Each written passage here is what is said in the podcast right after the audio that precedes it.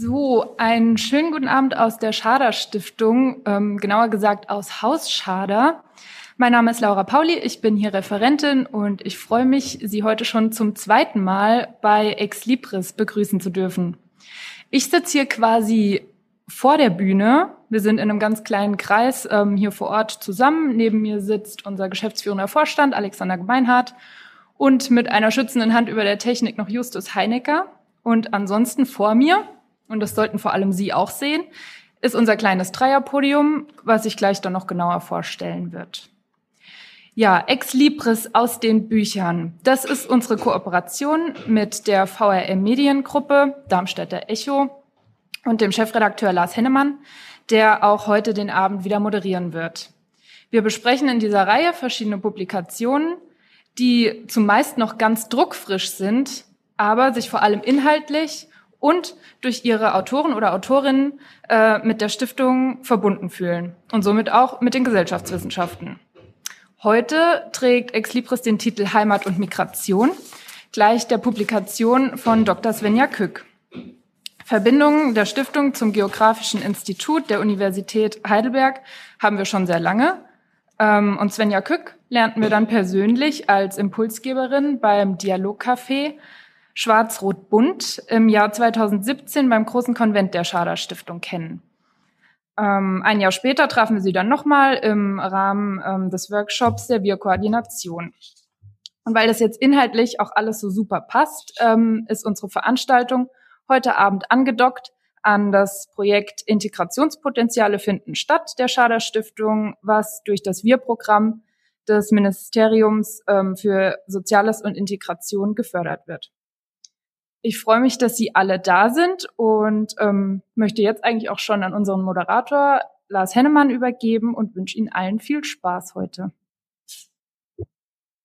Ja, liebe Frau Pauli, ganz herzlichen Dank für die Einführung. Äh, lieber Alexander Gemeinhardt, vielen Dank äh, dafür, dass auch ich heute Abend zum zweiten Mal wieder hier sein darf. Ich äh, begrüße alle, die uns äh, zuhören und zuschauen. Und ähm, wie es eben schon gesagt worden ist und wie Sie sehen, äh, bin ich natürlich nicht alleine hier. Und äh, ich stelle Ihnen zunächst äh, Frau Dr. Svenja Kück vor zu meiner Rechten, die Hauptperson des heutigen Abends, äh, die heute Ihr Buch Heimat und Migration uns genauer vorstellen wird. Wie gesagt, äh, druckfrisch, halt es auch einmal in die Kamera. Äh, es gibt's also tatsächlich ähm, und äh, auch nach eigener Lektüre, das sei mir gestattet, kann ich nur sagen, es ist ein Buch, das einem im wahrsten Sinne des Wortes äh, und im besten Sinne des Wortes den Blick weitet bei diesem äh, komplexen Thema. Ich freue mich auch sehr auch auf das Gespräch heute Abend. Ich begrüße ganz herzlich zugeschaltet am äh, Bildschirm ähm, aus Heidelberg, wenn ich das recht sehe, ähm, Professor Dr. Ulrike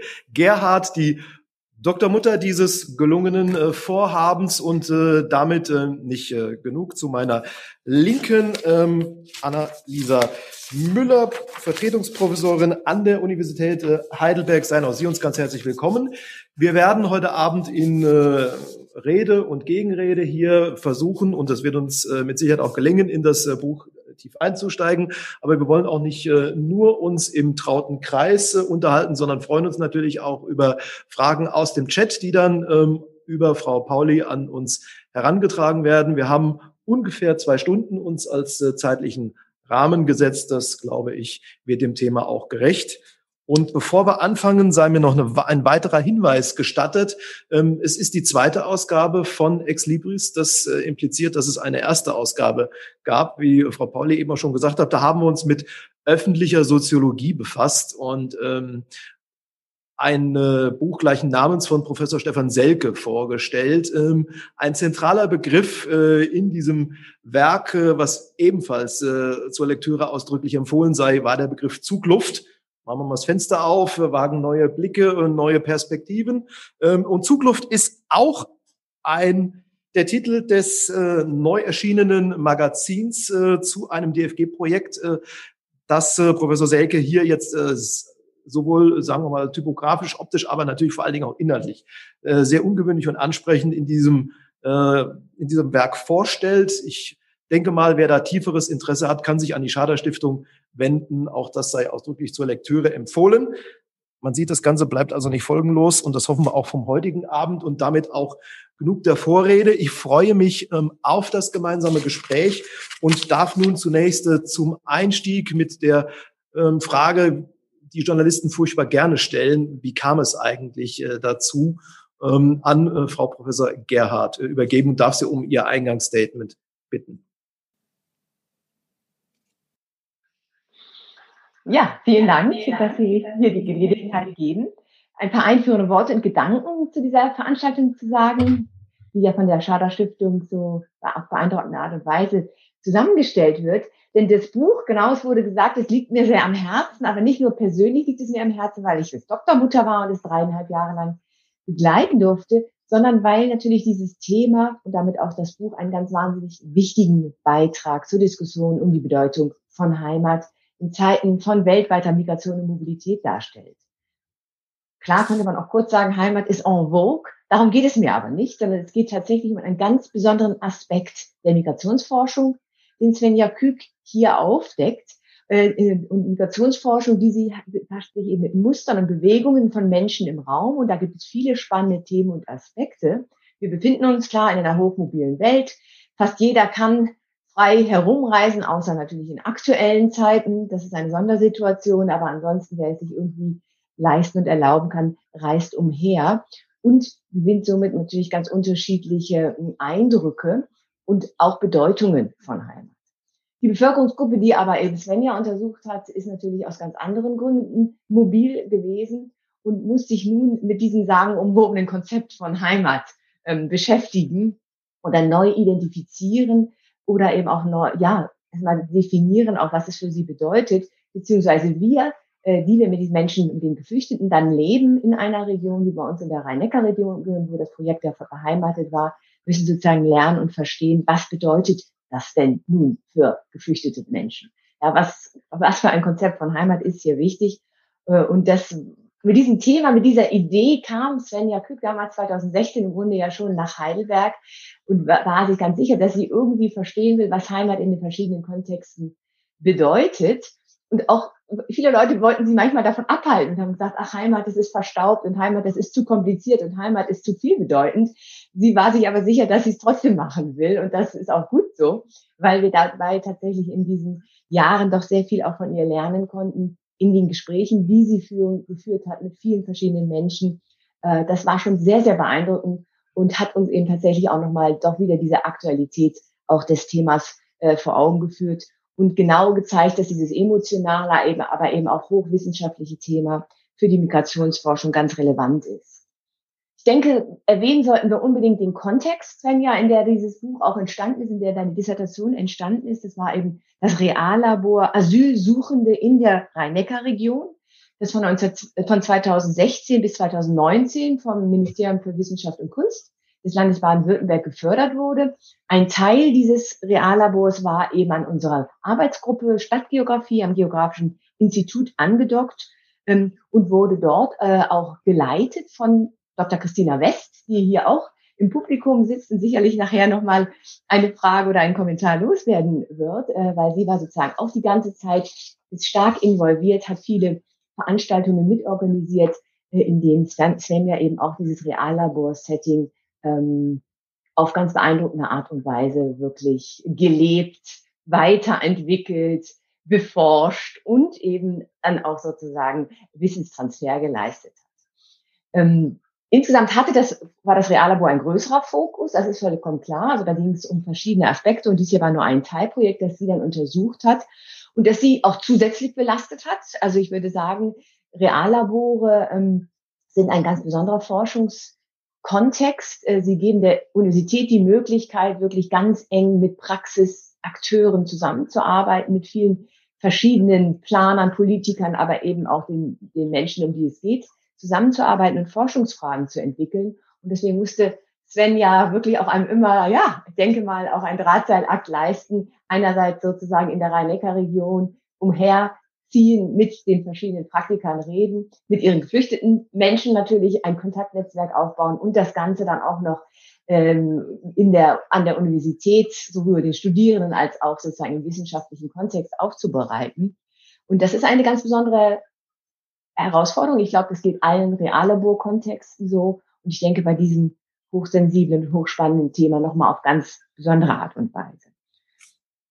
Ich war tatsächlich immer sehr beeindruckt, wie Svenja Kück das die ganze Zeit geleistet hat.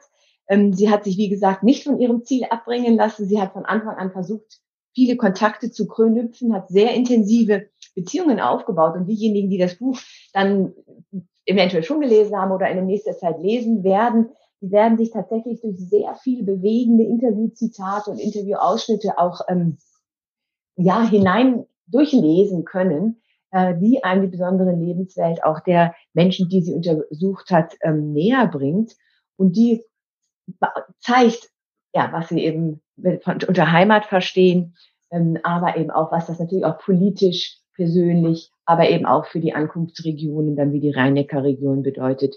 Ähm, das wird sozusagen da sehr, sehr hautnah, aber eben auch hoch wissenschaftlich dargestellt. Ähm, ich möchte unbedingt auch noch betonen, äh, dass, äh, dass das Besondere nicht nur ihre empirische Arbeit war und der Kontext, in dem sie sich bewegt hat, sondern auch die Art und Weise, wie sie es dann niedergeschrieben hat. Denn das ist tatsächlich für eine Dissertation nochmal ganz entscheidend und wir säßen sonst nicht hier, wenn es ihr nicht gelungen wäre, diese vielen Eindrücke ähm, auszuwerten und dann darzustellen. Und das ist ihr eben wirklich sehr, sehr gut gelungen. Und daher freue ich mich, dass das Buch hier heute von der Schader Stiftung, die sich ja auch Wissenstransfer so groß, ähm, den Wissenstransfer verschoben hat, verschrieben hat, äh, dass es jetzt hier vorgestellt werden kann, dass es diskutiert wird, dass es hoffentlich bei vielen auf großes Interesse stößt äh, und sie sich gleich morgen hinsetzen werden, anfangen, dieses Buch zu lesen. Ich kann es wärmstens empfehlen. Ich bin ganz stolz, äh, dass es jetzt hier tatsächlich so weit gekommen ist und dass wir dieses Buch in der Hand halten dürfen. Und dazu gratuliere ich dir nochmal, Svenja, und ich freue mich auf die hoffentlich angeregte Diskussion heute Abend. Ganz herzlichen Dank, äh, Frau Gerd, für Ihr Eingangsstatement. Und äh, jetzt spielen wir den Ball direkt äh, weiter. Ähm, Frau Kück, ähm, ich glaube, ähm, Sie haben ähm, sich äh, sehr eingehend mit der Warum-Frage äh, auch befasst. Äh, warum ist dieses Buch aus Ihrer Sicht nötig äh, und ähm, welche neuen Perspektiven ähm, öffnen sich durch die Arbeit? Und deswegen darf ich Sie jetzt äh, um Ihr Eingangsstatement bitten. Mhm, danke, Hennemann. Und vielen Dank auch nochmal, ähm, Ulrike, für deine freundlichen einleitenden Worte. Ähm, ja, warum habe ich dieses Buch geschrieben oder warum kam mir das Thema Heimat und Migration so wichtig vor? Ähm, um das vielleicht erstmal einzuleiten, würde ich vielleicht gerade mal ein Zitat vorlesen, was ich meiner Dissertation vorangestellt habe. Das ist von dem Schriftsteller Ilya Trojanov, der selbst einmal mit seiner Familie in den 1970er Jahren Asyl beantragt, in, äh, Asyl beantragt hat in Deutschland. Mittlerweile lebt er nicht mehr in Deutschland, hat aber eine ganze, immer wieder mal in Deutschland gelebt. Er sagt, Nationalisten missachten den intimen Kern von Heimat. Sie setzen der persönlichen Weltbeziehung die Narrenkappe einer konstruierten Uniformierung auf. Und um von hier aus jetzt dahin zu kommen, warum mich ähm, dieses Thema Heimat und Migration so interessiert, muss man sagen, dass Heimat eigentlich gar kein neues Forschungsfeld ist. Also es wird eigentlich schon lange diskutiert in der Wissenschaft. Ähm, eigentlich schon seit den 1970er Jahren kann man ungefähr sagen, wird es so in der Ethnologie und in der Anthropologie ähm, viel diskutiert und auch als Konzept der emotionalen Verortung von Individuen. Genau, damals noch eher so im Bereich von Territorialität und ähm, der Ort quasi als, als Heimat der Bedürfnisse ähm, befriedigt und erfüllt.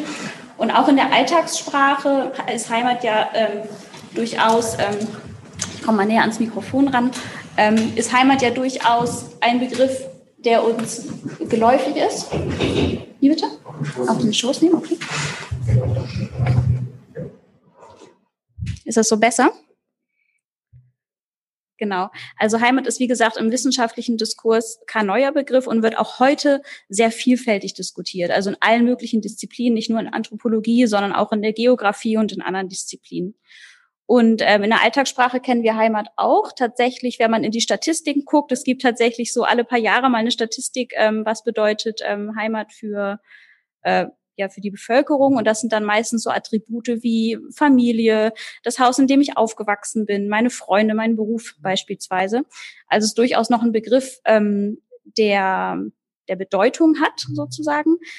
Ähm, als Migrationsforscherin interessiere ich mich aber natürlich auch für Aspekte von Migration, Mobilität, von mobilen Biografien. Und wenn wir uns dann anschauen, wie ist eigentlich diese Verschneidung von Heimat und Migration? Ähm, was kann ich, wenn ich beispielsweise aus der Perspektive von Heimat auf Migration blicke, über Migration erfahren? Welches Wissen ähm, öffnet sich dann sozusagen?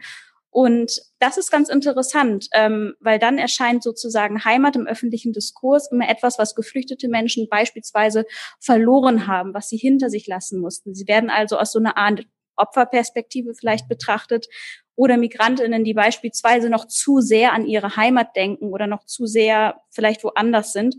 Ähm, Heimat ist auch etwas, was dann vielleicht bedroht wird beispielsweise, weil ähm, Migration als Bedrohung quasi dann dargestellt wird.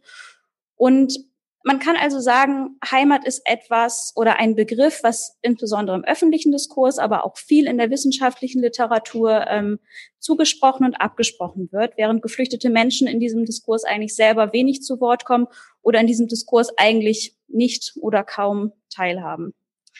Und als ich ähm, mein Forschungsprojekt entwickelte, das war 2016, ähm, Ulrike Gerd hat es eben schon gesagt, das war eben die Zeit, wo natürlich einerseits sehr, sehr viele geflüchtete Menschen nach Deutschland und Europa gekommen waren oder immer noch dabei waren, nach äh, Europa zu kommen.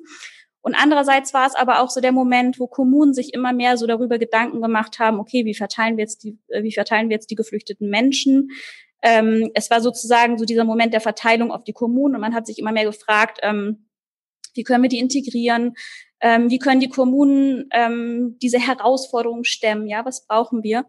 Und gleichzeitig Sie erinnern sich vielleicht, wurde der Heimatbegriff total stark diskutiert, sicherlich auch angestoßen durch diese Migrationsbewegungen.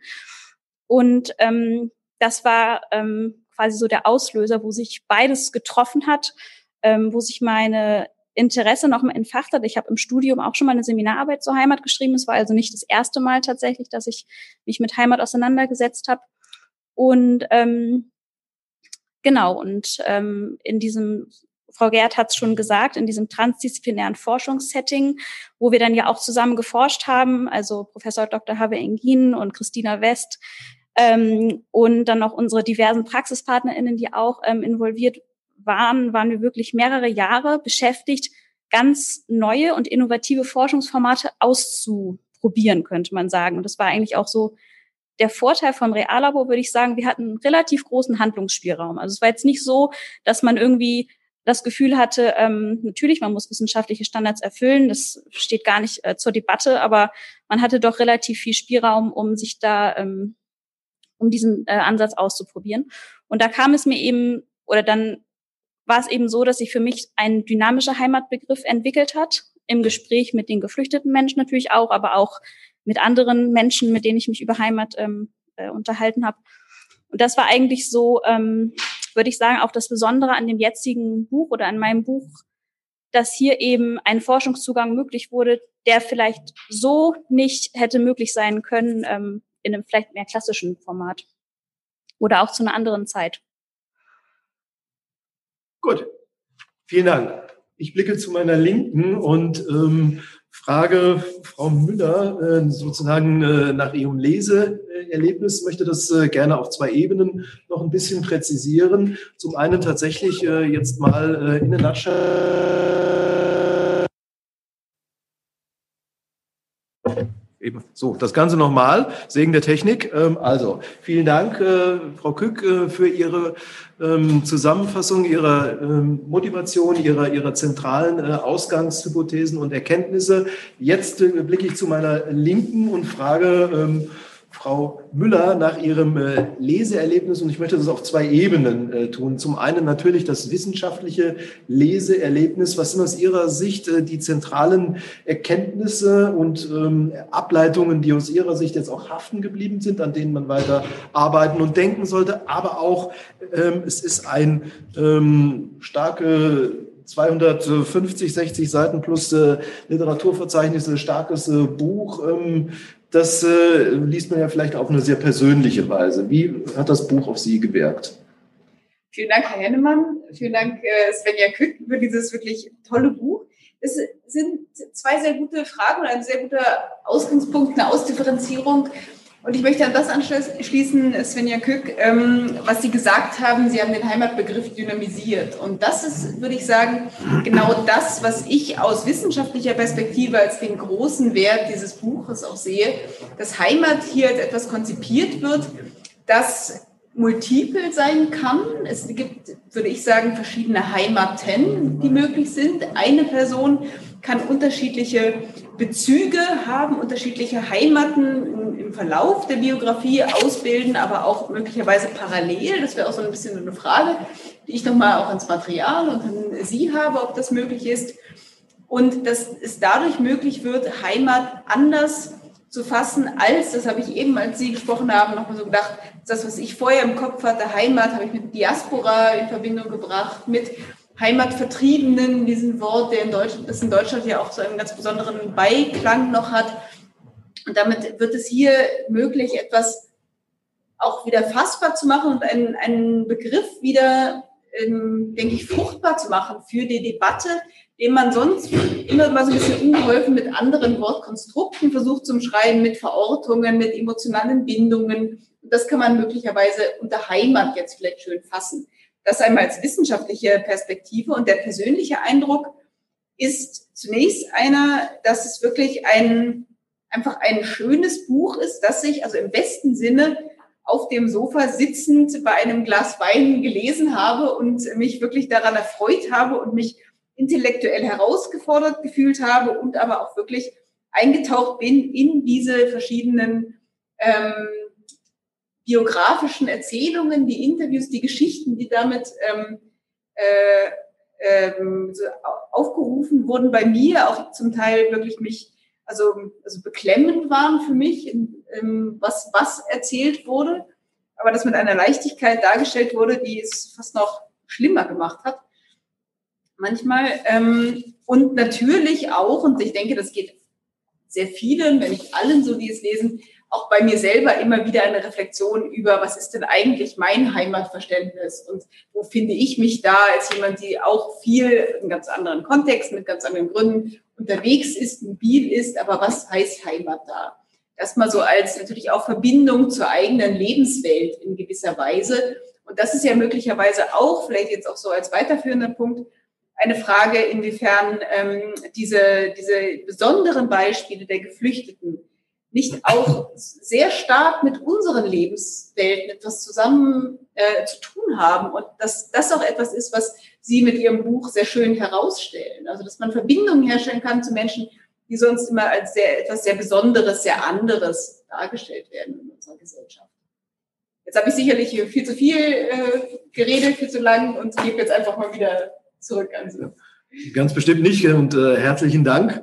Ähm, ich äh, sehe auf dem äh, Bildschirm, wir haben äh, zumindest einige Fragen schon äh, oder das ist nicht der Fall, dann, dann leuchtet da eine, eine kleine rote 5 äh, fröhlich äh, vor sich hin.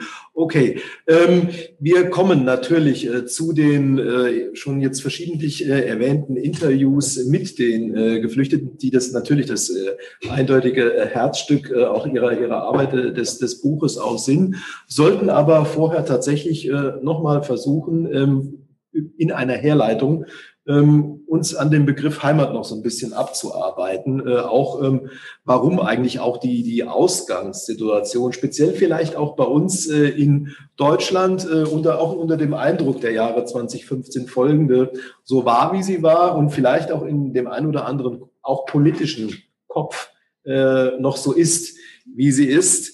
Heimat, haben Sie gesagt, äh, und es äh, klang ja auch bei den äh, übrigen Diskussionsbeiträgen an, ist eigentlich was schwer fassbares. Es ist was Dynamisches, was auch Menschen durchaus individuell aushandeln mit ihrer Lebenssituation, mit sich selbst. Und trotzdem ist die Diskussion vielfach deutlich starrer. Da ist Heimat manchmal ein regelrechter Kampf, Kampfbegriff die hat so zu sein, äh, oder äh, es ist auch ein Versprechen auf irgendwas durchaus Gestaltbares, aber das Ende steht irgendwie auch schon fest, äh, wenn es gut laufen soll äh, im äh, Ansicht dessen, äh, der eben so spricht und handelt. Mhm. Ähm, warum ist das immer noch so? Dieses starre, dieses äh, schwarz-weiß äh, behaftete, obwohl Sie haben es eben ja selber schon gesagt, äh, in der Forschung ist man da eigentlich schon seit geraumer Zeit weiter. Mhm. Ähm, ja, Heimat ist natürlich ein Begriff, der ganz, ganz viel umfasst. Ne? Also es ist quasi ein Bündel von ganz vielen Bedeutungen, diffusen Bedeutungen, ohne dass man tatsächlich konkret werden muss, ähm, würde ich sagen. Also jeder hat so ein bisschen die Vor Vorstellung von Heimat. Heimat ist extrem klischeebehaftet, ähm, ist sehr, sehr vereinfachend auch. Es bietet also sehr einfache Antworten auf vielleicht sehr komplexe Lösungen ähm, oder auf sehr kom komplexe Problemlagen sozusagen. Und das macht den Heimatbegriff auch so attraktiv, ähm, weil ich mit Heimat an ganz, ganz viel anschließen kann und Heimat auch in ganz, ganz vielen Köpfen sehr anschlussfähig sind, wenn sie jetzt darauf äh, kommen, beispielsweise wie Heimat im politischen Kontext ähm, beispielsweise instrumentalisiert wird. Und das passiert ja nicht nur von der Rechten beispielsweise oder von rechten Parteien, sondern wird ja durchaus auch von liberaleren Parteien benutzt. Ähm, ähm, der Heimatbegriff oder wird versucht ähm, sozusagen für sich zu besetzen oder ähm, eine bestimmte ähm, ja, Deutungshoheit über den Heimat, eine politische Deutungshoheit über den Heimatbegriff eben zu erlangen, eben weil er so diffus ist und so schwierig und weil er doch irgendwie auch bei allen auch was triggert, ne? Also weil er überall auch irgendwo anstoßfähig ist in den Köpfen und weil er eben auch eine bedeutungsvolle Geschichte hat. Ähm, ich habe in meinem Buch auch ähm, äh, in, ganz am Anfang, wo ich die historischen Dimensionen durchgehe von Heimat, bin ich auch darauf eingegangen, welche Dimensionen eigentlich die aktuelle Diskussion um Heimat hat. Und da ist mir auch aufgefallen, dass Heimat durchaus ganz widersprüchlich diskutiert wird. Also wir können nicht sagen, es gibt den rechten Heimatbegriff oder es gibt den grünen Heimatbegriff oder es gibt den Heimatbegriff der, der Heimatvertriebenen. Ähm, sondern Heimat wird ganz, ganz in ganz verschiedenen gesellschaftlichen Sphären ganz unterschiedlich verwendet. Also wenn es jetzt die heimischen Äpfel sind, die wir bei Aldi oder Rewe ähm, im Regal sind, äh, sehen, wenn es die heimische Biermarke ist, ähm, die Biermarke Heimatliebe in Göttingen beispielsweise, oder ähm, wenn es die Grünen sind, ja, ähm, die zuerst sagen, ja, die Geflüchteten ähm, sind heimatlos, sie äh, drehen ihre Heimat den Rücken zu, dann wiederum aber auf diesen Heimatzug dann doch aufspringen und Heimat dann doch für sich ähm, beanspruchen. Also ähm, oder auch Heimatfilme. Also es gibt unfassbar viele Dimensionen und Schwerpunkte von Heimat, die immer wieder bemüht werden und die auch widersprüchlich sind. Wenn man mal ganz kurz den, den Blick weitet, ist dieses äh, von welcher Seite auch immer äh, motivierte Annähern an Heimat äh, und das Suchen danach und der Versuch einer, einer Definition ähm, äh, ist das äh, aus Ihrer Sicht eine spezifisch deutsche Debatte, äh, die wir miteinander führen, also auch im internationalen Vergleich oder sagen Sie, nee, das geht eigentlich überall so komplex und durchaus auch, sagen wir mal, emotional zu? Ähm, ich habe jetzt tatsächlich in meinem Buch mich ähm, spezialisiert auf die deutsche Debatte, also tatsächlich nicht deutschsprachig, sondern im Deutsch, Deutschland sozusagen. Ähm, ich würde mich aber tatsächlich ähm, dagegen sträuben zu sagen, dass es, aber vielleicht habe ich Ihre Frage auch falsch verstanden, dass es einen bestimmten deutschen Umgang mit Heimat gibt, weil ich habe ähm, auch in meiner Forschung mich ja nicht nur mit Geflüchteten natürlich unterhalten, sondern auch mit ähm, mit anderen Menschen sozusagen, die keinen Fluchthintergrund haben. Und da bin ich auch darauf gestoßen, dass da ganz viele Heimatbegriffe ähm, präsent sind und dass man nicht sagen kann, das ist jetzt typ, ein typisch deutscher Umgang damit. Also klar gibt es immer, wenn wir jetzt sagen, das Bundesinnenministerium wurde jetzt um den Begriff Heimat ergänzt, okay, das spielt jetzt irgendwie eine Rolle im politischen Diskurs oder auch ähm, bei den Wahlen, beispielsweise 2017 war es zuletzt auch ein ganz wichtiger Begriff und so natürlich. Ähm, aber sonst würde ich mich tatsächlich dagegen sträuben zu sagen, dass es einen typisch deutschen Heimat Begriff gibt, aber war vielleicht, ähm, weiß nicht, ob ich Ihre Frage da richtig verstanden habe. Doch, das war tatsächlich äh, genau so gemeint und jetzt mal persönlich finde ich das eine durchaus äh, zufriedenstellende und auch irgendwo beruhigende mhm. Antwort, ähm, weil äh, das Thema ist ja an sich, äh, sage ich jetzt mal, äh, schon komplex und, und schwierig genug äh, und ähm, wenn wir jetzt äh, das noch durch äh, sozusagen äh, eigene äh, nationale Spezifika äh, Ihrer Meinung nach äh, aufgeladen hätten oder permanent aufladen würden, dann wird es aus meiner Sicht nochmal schwerer,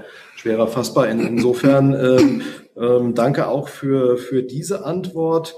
Ähm, eine Frage, äh, in alledem, wo man sich ja so, so intensiv äh, befasst mit äh, Menschen, die zu uns kommen und die hier zurecht äh, zu kommen äh, versuchen. Ähm, es wird, ähm, auch das kann man ja äh, ihrer Arbeit entnehmen, vielfach auch ähm, durchaus übersehen, nun geflissentlich oder, oder unwissentlich, äh, dass eben solche individuellen Aushandlungsversuche, zu, Versuche des Zurechtfindens auch gemacht werden. Äh, und das trotz aller Intensität, äh, mit der man sich um diese Menschen bemüht oder mit, trotz aller Intensität, mit der man sie betrachtet. Ähm, wie kann das Ihrer Meinung nach sein? Mm, also, genau, da finde ich auch sehr, sehr spannend den Austausch dazu.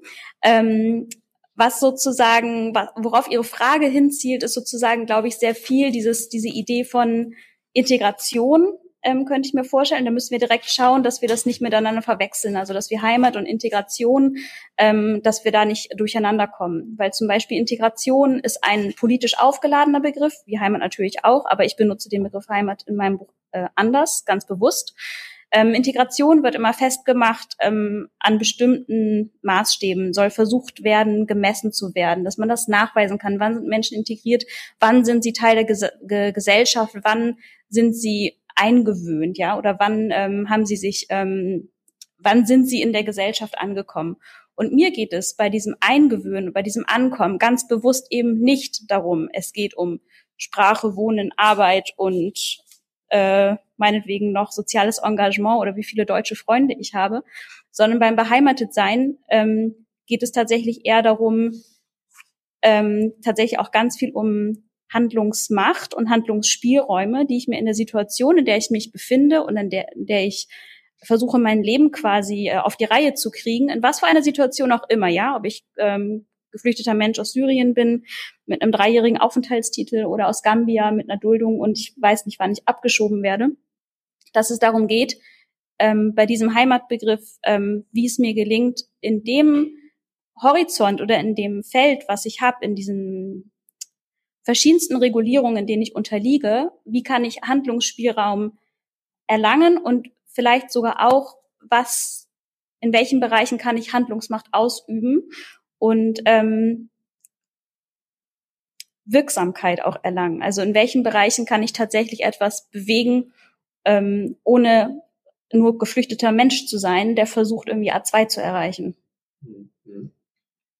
Frau Müller, ja, direkt dazu gerne dazu noch was, was ergänzen, noch eine weitere Idee, vielleicht auch stark machen, die Sie auch in dem Buch ähm, deutlich machen, nämlich diese Fragen der ähm, Praktiken der Beheimatung. Also das ist ja auch das Wort Beheimatung zeigt ja auch gerade an, dass da etwas im Vollzug ist, etwas getan wird. Und ich denke, das ist auch gerade die Herausforderung an diesem Begriff, an diesem Konzept und auch an unserem Denken, gerade jetzt auch in Abgrenzung zu Integration. Das ist ja nach meinem Verständnis nichts, was jetzt zum Beispiel territorial gebunden ist, die Beheimatung. Also nur weil ich jetzt in einem bestimmten Land, in einer bestimmten Stadt lebe, fange ich jetzt an, mich heimatlich einzurichten oder Praktiken der Beheimatung anzuwenden, sondern die Frage ist ja auch die interessante, wo sehe ich denn ich auch, wo fängt Beheimatung nicht vielleicht auch an und wo sind die Bezüge, wenn ich zum Beispiel in Heidelberg lebe, die Bezügung, die Bezüge zu den anderen Orten, an denen ich bislang gelebt habe, zu den Menschen, die woanders sind. Wie spielen die in meine, in mein Gefühl von Heimat vor Ort oder auch insgesamt ein so dynamischerer Heimatbegriff, den Sie ja entwerfen, ähm, eine Rolle? Wo, wo kommt der vor? Und das ist ja dann etwas wirklich ganz anderes als ein klassischer Integrationsbegriff, der sehr stark auf das Vorortsein und Teilhaben an Gesellschaft sich bezieht. Und das fände ich nochmal einen, einen sehr spannenden Punkt zu fragen, welche Bedeutung da auch die verschiedenen anderen Stationen beispielsweise haben. Also das ist auch etwas, was mir beim Lesen als Frage aufgekommen ist. Welche Bedeutung haben zum Beispiel Transitstaaten für die Geflüchteten und für ihre Formen der Beheimatung?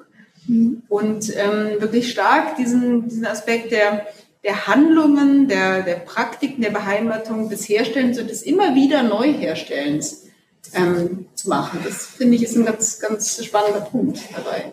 Mhm. Ähm, ja, ähm, um nochmal zu kommen auf diese Bedeutung von Orten, ähm, würde ich auch sagen, also ich würde auch niemals sagen, ähm, wenn ich jetzt meinen Heimatort oder der Ort, an dem ich geboren bin, ähm, das darf jetzt nicht mehr Heimat sein, auf jeden Fall. Also Orte sind immer noch, finde ich, ganz, ganz wichtig und sind auch in äh, einigen Heimatverständnissen, die ich herausgearbeitet habe, immer noch zentral. Also dass auch der konkrete physische Ort ähm, eine Bedeutung hat. Da können wir auch später nochmal drauf zukommen oder ich kann auch nochmal ähm, da ein Beispiel vielleicht auch geben. Ähm, genau, das heißt, aber das finde ich auch spannend, so dieser Begriff oder diese, diese Idee von Integration hat eher was mit vor Ort zu tun, würde ich auch sagen.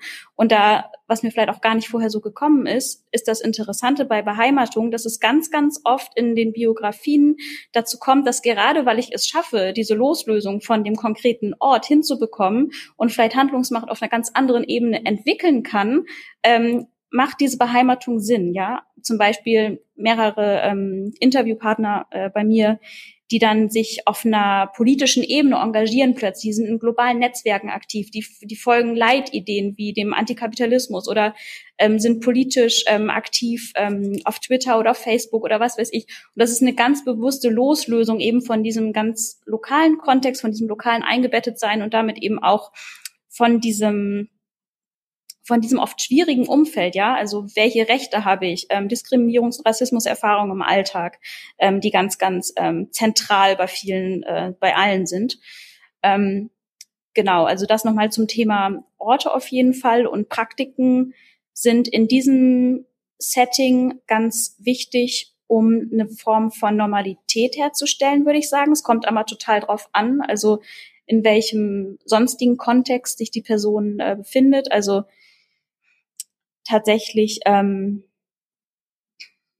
ja, also in wie sind die Praktiken eingebaut in meinen Alltag beispielsweise, dann ist es eine sehr starke religiöse Praxis zum Beispiel, die dann, die dann, äh, die dann betont wird, oder es ist eher die Wiederholung von ähm, bestimmt von einer bestimmten Art und Weise sich anzuziehen oder ähm, sich zu repräsentieren in der Öffentlichkeit, ähm, wo auch so eine Art von Handlungsspielraum und Handlungsmacht auch mit ausgedrückt werden kann. Mm, genau, das, also Praktiken waren auf jeden Fall ein ganz wichtiger Teil. Und ähm, jetzt äh, zu Ihrer Frage mit den Transitstaaten kann ich nur sagen, ähm, dass es interessiert dass ich auch heraus, also dass auf jeden Fall sehr deutlich wurde, dass man nicht sagen kann, dass vor der Migration und nach der Migration. Und jetzt haben wir ein neues Heimatbild sozusagen, sondern manchmal beginnt so diese Formung von Heimat und Beheimatung oder nur die Idee, was ist überhaupt für mich Heimat oder wo will ich hin, was ist meine Utopie, ähm, beginnt manchmal schon weit vor der Migration. Also es ist manchmal einfach so ein Reflexionsprozess, zumindest äh, wie ich das in Interviews, ähm, wie Sie mir das erzählt haben, der ähm, schon weit vor, Jahre vorher manchmal schon beginnt oder tatsächlich erst eine Form der Beheimatung, die erst da beginnt, wo die Person dann ankommt oder da sich ganz, ganz arg nochmal ähm, formt. Was Transitstaaten angeht, ähm, ja, Natürlich habe ich, äh, ich habe äh, lebensgeschichtliche Interviews geführt und dadurch haben mir natürlich auch alle Geflüchteten erzählt, wie ihre Flucht gewesen ist, ähm, mehr oder weniger ausführlich. Tatsächlich meistens sehr ausführlich, vermutlich, weil auch geglaubt wurde, dass mich das besonders interessiert, ähm, wie die Flucht sozusagen gegangen ist. Ähm, und da spielt natürlich auch Transitstaaten wie Libyen, also lange Gefängnisaufenthalte in Libyen, aber auch in Italien beispielsweise immer eine große Rolle und würde ich sagen, haben Einfluss auf die Psyche der Person oder auf den Grad der Traumatisierung, würde ich sagen. Und auch natürlich dann darauf, wie Heimat jetzt versucht wird, eben doch gestaltet zu werden. Genau.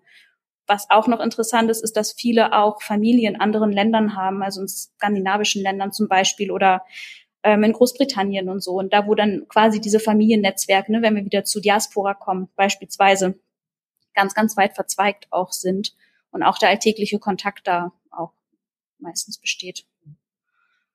Vielen Dank. Ähm, ich schaue jetzt mal Richtung äh, Frau Pauli in die Regie. Es gibt wohl äh, Frage oder Fragen im Chat. Genau, wir haben ähm, zwei Fragen, die zielen beide jeweils nochmal so auf den Begriff der Heimat ab. Und ähm, zwar ist es einmal die Frage an Frau Kück. Ähm, Sie benutzen ja ein ganz ähm, den Begriff Heimat auf eine ganz spezielle Art. Welche Konzepte von Heimat ähm, begegneten Ihnen? Und dann ähm, haben wir noch eine Frage Ähm, da geht es um die Übersetzung von dem Begriff Heimat, weil einige Interviews wurden ja im Englischen geführt. Und ähm, genau, wie sind Sie da mit den Interviewten und äh, mit der Übersetzung jeweils umgegangen?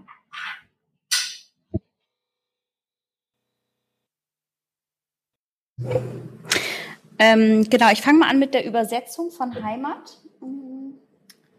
Tatsächlich ist es so, dass ich ähm, die Interviews folgendermaßen geführt habe. Ich habe lebensgeschichtliche Interviews geführt. Das ist eine sehr offene Form der Interviewführung. Die besteht eigentlich nur aus zwei oder drei Fragen und startet damit, ähm, bitte erzähle mir deine Lebensgeschichte.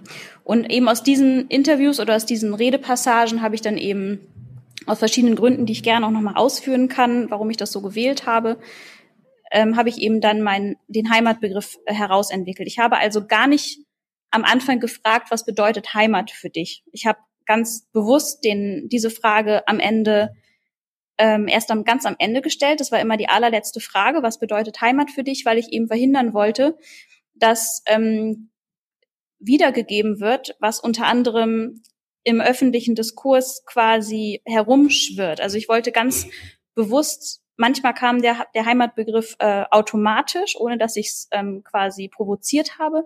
Aber ich wollte eben ganz bewusst nicht auf diesen allgemeinen Diskurs ähm, kommen, der ja auch gerade 2016, 2017 ganz, ganz stark war. Viele Plakate auch von der AfD mit dem Heimatbegriff zum Beispiel auch drauf oder andere Gespräche, Veranstaltungen zur Heimat.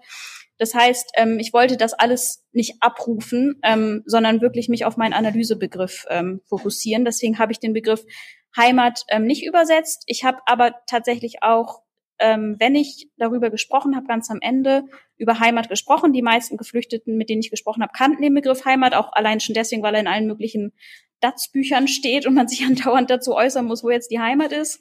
Ähm, oder warum, warum man jetzt nicht in der Heimat ist.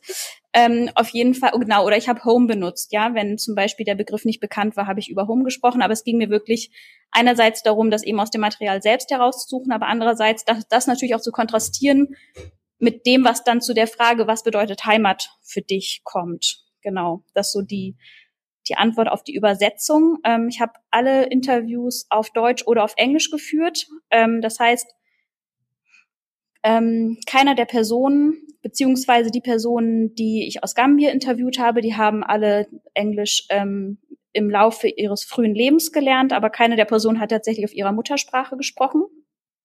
Das habe ich bewusst deswegen gemacht, weil ich keine dritte Person dabei haben wollte, also keinen Dolmetscher, keine Dolmetscherin, um eben quasi die Kontrolle über das Gespräch zu verlieren oder eben, dass da vielleicht eine schwierige Situation entsteht, weil eben durch dieses transdisziplinäre Arbeiten ähm, hatten wir eine sehr ähm, ja, große Vertrauensbasis auch aufgebaut und das wollte ich dadurch eben nicht stören. Genau. Und was die Konzepte von Heimat angeht, das ist ähm, eine sehr, sehr spannende Frage, weil ähm, wenn man sich durch die Literatur wühlt zum Thema Heimat, ähm, findet man ganz, ganz, ganz verschiedene ähm, Konzepte. Und auch wenn ich jetzt Bücher von 2019 oder 2018 lese, heißt es nicht, dass in diesem Buch ähm, der neueste Heimatbegriff diskutiert wird, sondern viele WissenschaftlerInnen, aber auch populärwissenschaftliche Bücher orientieren sich immer ganz gerne noch an diesem sehr territorial verankerten Heimatbegriff. Heimat ist ähm, der Mutterleib, dann ist Heimat das Zimmer, an dem ich bin, dann ist die dritte Heimat vielleicht die Straße, in der ich wohne oder so. Ähm, da gibt's wirklich ganz verschiedene ähm, Heimatkonzepte. Tatsächlich gibt's aber schon seit den 80er, 90er Jahren aber schon sehr, sehr progressive Heimatbegriffe, insbesondere aus den Kulturwissenschaften und aus der Anthropologie, ähm, die ähm, ja, die eigentlich ähm, auch Heimat und Globalisierung ganz konkret zusammenbringen. Mhm, genau. Und ich habe eben diese Heimatbegriffe und Konzepte so ein bisschen gebündelt, dann überprüft auf so normalisierende Annahmen in diesem Heimatkonzept. Also was sagt, was sagt mir das auch über Migration zum Beispiel? Ähm, wie muss ich mit diesen Begriffen umgehen und habe dann eben mein Konzept gebaut, könnte man sagen. Dann knüpfen wir noch daran äh, direkt an äh, und gehen jetzt wirklich in Medias Res. Ähm, es ist äh, vielfach schon gesagt worden, gerade wieder die ähm, Interviews als Herzstück äh, ihrer Arbeit. Ähm, und da sollten wir uns jetzt wirklich auch äh, tiefer mit befassen. Ähm, welchen Menschen Sie dort auch begegnet sind, was Sie ihnen äh, erzählt haben.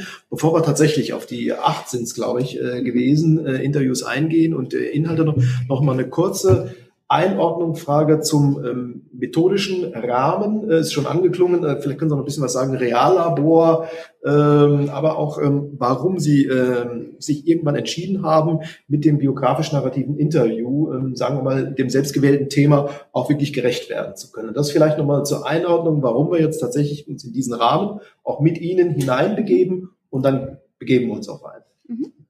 Ähm, ja, die, den Zugang über die biografisch-narrativen Interviews war ähm, natürlich, wie das immer so ist, wenn man so eine wissenschaftliche Arbeit aufbaut, jetzt natürlich nicht sofort klar, dass ich das so mache, sondern hat sich eben so ergeben mit der Zeit. Ähm, am Anfang habe ich tatsächlich überlegt, Go-Along-Interviews zu machen. Das sind Interviews, wo man sich, ähm, wo man zu zweit beispielsweise durch die Stadt oder durch das eigene Quartier geht und sich erzählen lässt, ähm, wo lebst du, was machst du hier, was, was denkst du und quasi da das Interview drüber führt.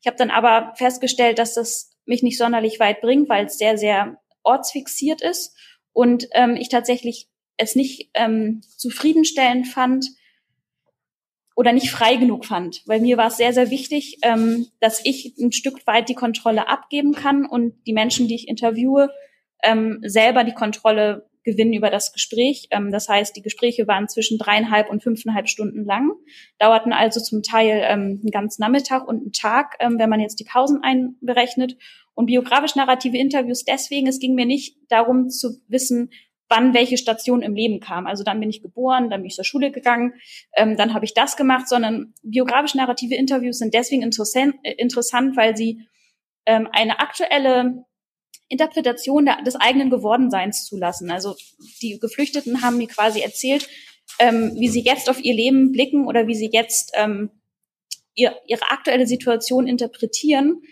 eben oder wie sie jetzt ihr komplett ihr komplettes Leben, ihren kompletten Lebensverlauf ähm, nochmal neu einschätzen aus dem Jetzt. Das heißt, in einem biografisch-narrativen Interview ist es ja eine unfassbar große Aufgabe. Erzähl mir dein Leben, ja. Und du hast irgendwie, du hast so einen Tag Zeit, ja, aber äh, selbst für einen jungen Menschen ist das doch eine eigentlich eine krasse Aufgabe. Ähm, und da greifen dann so verschiedene Mechanismen. Einerseits ist die Person natürlich so ein bisschen gezwungen zu kondensieren, also alles kurz zu machen. Dann wiederum hat die Person natürlich das Bedürfnis, bestimmte Passagen besonders detailliert zu erzählen. Und das ist natürlich dann für mich auch sehr spannend als Wissenschaftlerin. Welche Passagen sind das denn? Was wird detailliert äh, erzählt? Und wo sind auch diese sogenannten sicheren und unsicheren Orte, kann man auch sagen. Das heißt, was wird besonders ausführlich erzählt oder wo springt die Person einfach so ein bisschen drüber? Und da mache ich mir als Wissenschaftlerin natürlich Notizen, gehe nochmal darauf ein in der Nachfragephase und das ist dann auch ein zentraler Teil ähm, äh, der Analyse dann tatsächlich. Genau. Und ich habe mich quasi weniger für einen rein transdisziplinären Zugang entschieden, weil mir das doch, weil ich als Wissenschaftlerin und auch als Doktorandin quasi, die unter bestimmten, auch unter bestimmten Zwängen natürlich steht, ähm, mir das ganze Vorhaben ein bisschen zu ähm, unsicher tatsächlich vorkommen, weil transdisziplinäres Arbeiten ist sehr, sehr offen und ähm, ergebnisoffen und ähm, da weiß man am Ende nicht, was dabei herauskommt. Und da war mir meine Dissertation ähm, und äh, mein Geldbeutel dann noch ein bisschen wichtiger, genau. direkt dazu? Ja, ich möchte gerne bei den Interviews mal direkt noch eine Frage anschließen, weil ich das extrem spannend finde. Und ähm, jetzt beim Lesen der Interviews und ähm, Interviewdaten und auch der Beschreibung von Ihnen habe ich mich, ich musste eine, eine Szene fand ich sehr schön. Schreiben Sie, dass Sie beim Bäcker die Person, die Sie interviewen möchten, treffen, weil Sie beide dieselbe Idee hatten, nämlich für das Gespräch noch etwas zu kaufen, etwas Gebäck zu kaufen. Das fand ich eine, eine wunderschöne Beschreibung so einer Szene. Und daran schließt sich die, die Frage an, ähm, vielleicht auch für diejenigen im Publikum, die so etwas noch nicht so häufig äh, gemacht haben oder gar nicht gemacht haben, Interviews was, was war schön? Was waren so besonders schöne Momente in Interviews? Und aber auch gekoppelt daran, ähm, was war besonders herausfordernd? Vielleicht auch hinsichtlich der Frage, ähm, dass Sie als Person mit einer bestimmten, man würde das wissenschaftlich als Positionalität ähm, verstehen und Rahmen äh, bezeichnen, ähm, da in die Interviews natürlich hineingehen als Deutsch-Muttersprachlerin vergleichsweise junge, weiße Frau, die da in dieses Setting hineinkommt. Ähm, wie, wie war das oder wie ist das für Sie, diese Interviews zu machen? Mhm.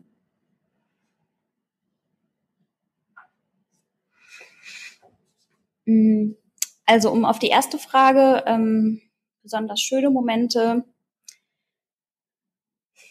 Also eigentlich war das, also die ersten Interviews haben wir tatsächlich geführt. Ähm, unser einer Praxispartner, Krishan Rajapakshe, der übrigens auch das Cover des Buches gemacht hat, ähm, und ich, wir haben die zu zweit geführt. Ähm, das waren sogenannte Biography Photography Sessions, haben wir die genannt, weil er ähm, Aktivist und Künstler ist ähm, und da tatsächlich auch einen künstlerischen Anspruch ge, äh, dran hat und wir dann ähm, die ganze Dokumentation des ganzen Gesprächs ähm, auch im Rahmen des Reallabors ähm, in, in eine Ausstellung gegossen haben in Learning from Journeys. Genau. Und das waren wirklich ultra lange Gespräche. Wir haben den ganzen Tag miteinander verbracht und schön, also so wie Sie es jetzt sagen, ähm, sich beim Bäcker treffen und nochmal quatschen irgendwie. Das waren so auch die Raucherpausen vor der Garage oder einfach ähm, ein bisschen durchschnaufen und ein bisschen quatschen oder vielleicht auch der zwei, drei Tage danach, wo man nochmal telefoniert hat, nochmal ähm, noch drüber gesprochen hat, was war das jetzt? Oder vielleicht auch die Vorgespräche vor diesen Interviews das war schön. Oder auch ähm, das gemeinsame Eintauchen in, in die jeweilige Lebenswelt, weil da kommen wir jetzt auch zu dem Punkt Positionalität. Natürlich, ähm, das Schöne an dem Reallabor ist natürlich gewesen, dass man, ähm, dass man sehr viel Spielraum hatte, was man machen kann und dass wir mehrere Projekte gemacht haben mit einer geflüchteten Organisation ähm, in Heidelberg, und eben auch ähm, mit Krishan Rajapakshe zusammen und dort eben beispielsweise eine Ausstellung gemacht haben, Learning from Journeys. Wir haben ähm, das äh, insbesondere auch mit äh, Christina West, ähm, das Urban Utopia Lab äh, aufgebaut. Das ist ein Workshop-Format, was etwa zwei Jahre lang äh, gelaufen ist ähm, und was wir gemeinsam ent entwickelt haben in einer Gruppe aus geflüchteten und nicht geflüchteten Menschen, also allen möglichen interessierten Leuten. Und das ist eigentlich so eine Möglichkeit gewesen, bevor ich diese ganzen Interviews geführt habe, in so eine Beziehung zu kommen, würde ich das. Also ich habe versucht, das ähm, mir nochmal zu überlegen. Mir fällt gerade irgendwie kein besseres Wort ein, dass man so eine Beziehung bildet, die jetzt nicht irgendwie, soll jetzt gar nicht romantisch klingen oder so, aber die sich auch mal so aneckt. Also wir hatten auch viele schwierige Momente, wo man irgendwie darüber gesprochen hat, ist das jetzt wieso können wir von dem Geld nicht das und das kaufen? Warum bestimmst du jetzt dafür, dass äh, darüber, dass wir das Geld, das Projektgeld für ähm, da und dafür das Material ausgeben und nicht dafür? Also es waren durchaus nicht nur leichte Momente, ähm, eben weil man eben auch angeeckt ist und weil man diese Machtkonstellationen, die definitiv da waren, auch immer wieder aushandeln musste und das natürlich einerseits wenig, ähm, weil ich da auch manchmal das Gefühl hatte, diese dieser Hierarchien sind so natürlich, dass man sie manchmal gar nicht richtig hinterfragen kann. Und ähm, mit manchen aber auch dann sehr heftig, weil ähm, weil es einfach ähm, den Raum gab, das zu diskutieren und die Zeit. Also ein Reallabor in drei Jahren durchzuführen, ist krass auf jeden Fall, würde ich auch niemandem empfehlen. Dann braucht man, glaube ich, eher fünf oder sechs Jahre oder ordentliche Projektverlängerung. Also es war großartig, dass wir das machen konnten. Ähm, aber so ein komplexes Projekt zu machen, da braucht man eigentlich länger für, damit man eben nicht in diese Zwänge kommt und damit man nicht eben in diesen wissenschaftlichen Logiken denkt, wir brauchen jetzt, äh, das ist der Plan, das ist unsere Forschungsfrage. Äh, Moment mal, wer hat jetzt genau daran mitgearbeitet? Ähm, das ist das äh, Projekt Geld, dafür geben wir das aus und am Ende steht der, steht der Policy Brief und der wird dann geschickt an XYZ. Das waren trotzdem die Sachen, die wir machen mussten, ähm, hatten aber trotzdem dazwischen auch vier Möglichkeiten, ähm, uns anzunähern oder in eine bestimmte Beziehung, Konstellation reinzugehen. Deswegen würde ich sagen, dass ähm, das Thema Positionalität bei mir im Forschungsprojekt ähm, sehr, sehr ja, wichtig ist auf jeden Fall. Auch wichtig, das zu hinterfragen und ähm, sich damit auseinanderzusetzen. Ähm, ich habe es versucht, so gut es geht, sozusagen äh, zu machen, wie es eben überhaupt möglich ist in dem Kontext, in dem man sich befindet. Ähm, genau, bin sind nach wie vor zufrieden. Wir haben wieder ähm, mindestens eine Frage oder sogar zwei äh, im Chat. Genau, ich kann wieder äh, zwei Fragen zusammenfassen. Ähm, und zwar äh, diesmal unter dem Thema ja eigentlich Empfinden von Heimat. Christina West, äh, auch eine Heidelberger Kollegin, schreibt, ähm, ist Heimat nicht doch etwas Inneres, also in uns drin, individuell ausgehandelt, mit ähm, ja, dem Zusatz Heimat ist Utopie, Ausrufezeichen. Und ähm, ja, ebenfalls Kollege Michael Haus fragt sich, kann Wissenschaft und im Speziellen auch die Sozialwissenschaft vielleicht selbst eine Art von Heimat beziehungsweise zu einem Empfinden von Heimat beitragen?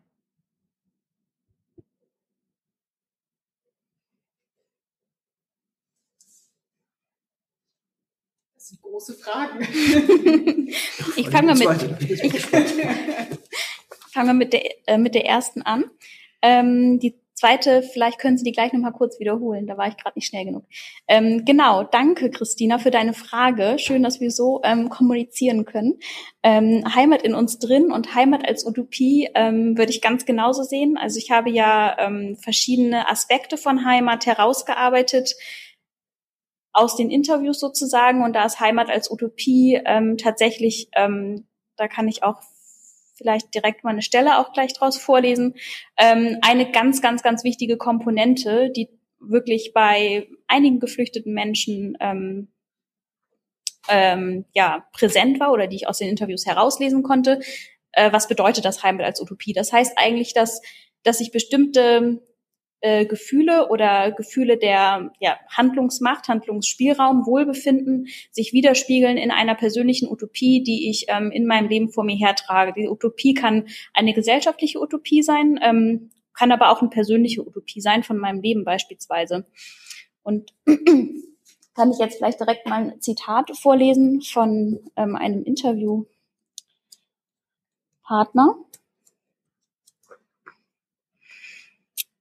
Hm.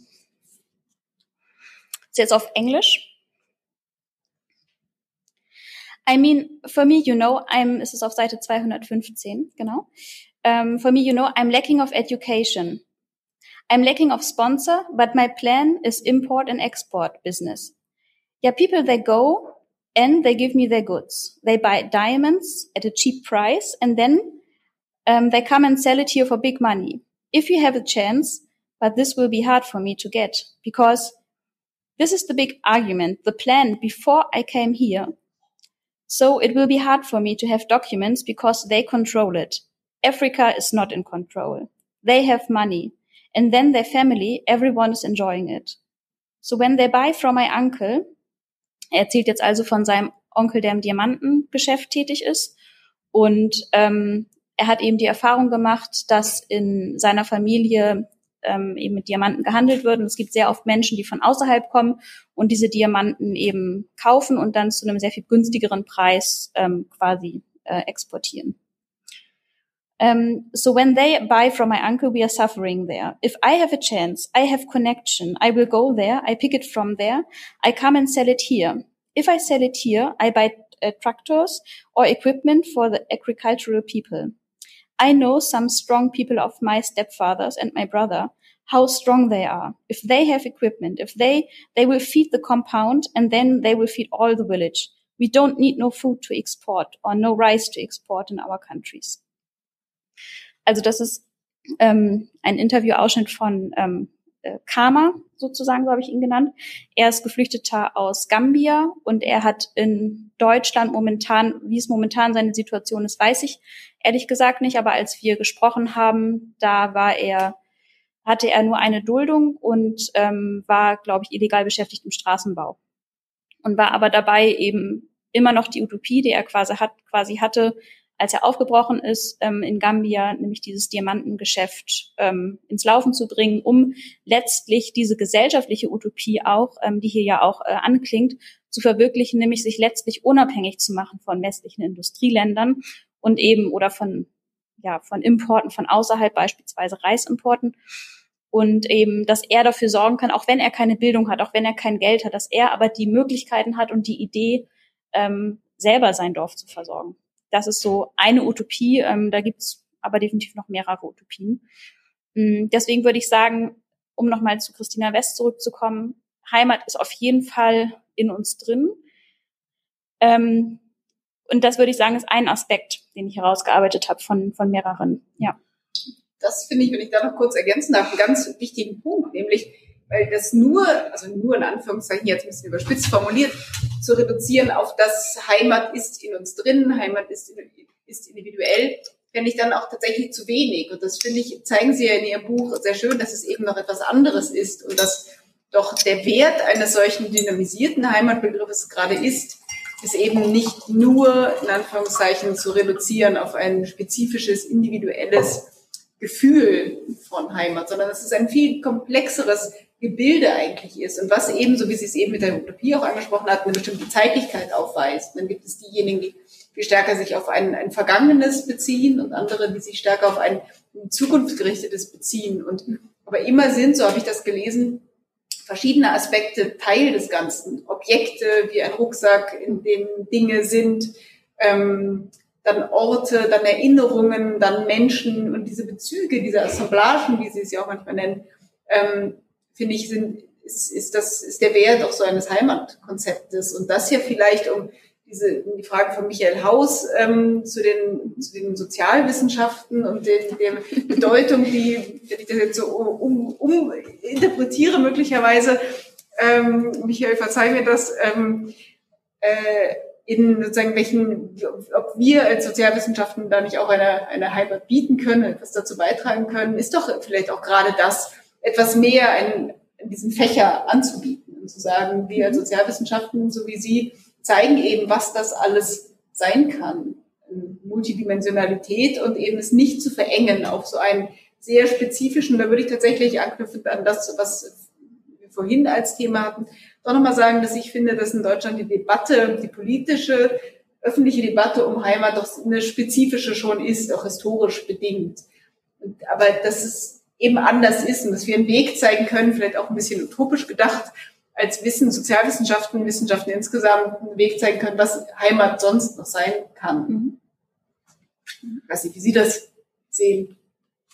Ähm, ja, also ich würde sagen, ähm, der Heimatbegriff lebt natürlich auf jeden Fall davon, dass wir ihn inter- und transdisziplinär angehen. Also total wichtig, was die Geografie macht, was die Sozialwissenschaften machen oder wie auch immer man das jetzt nennen möchte.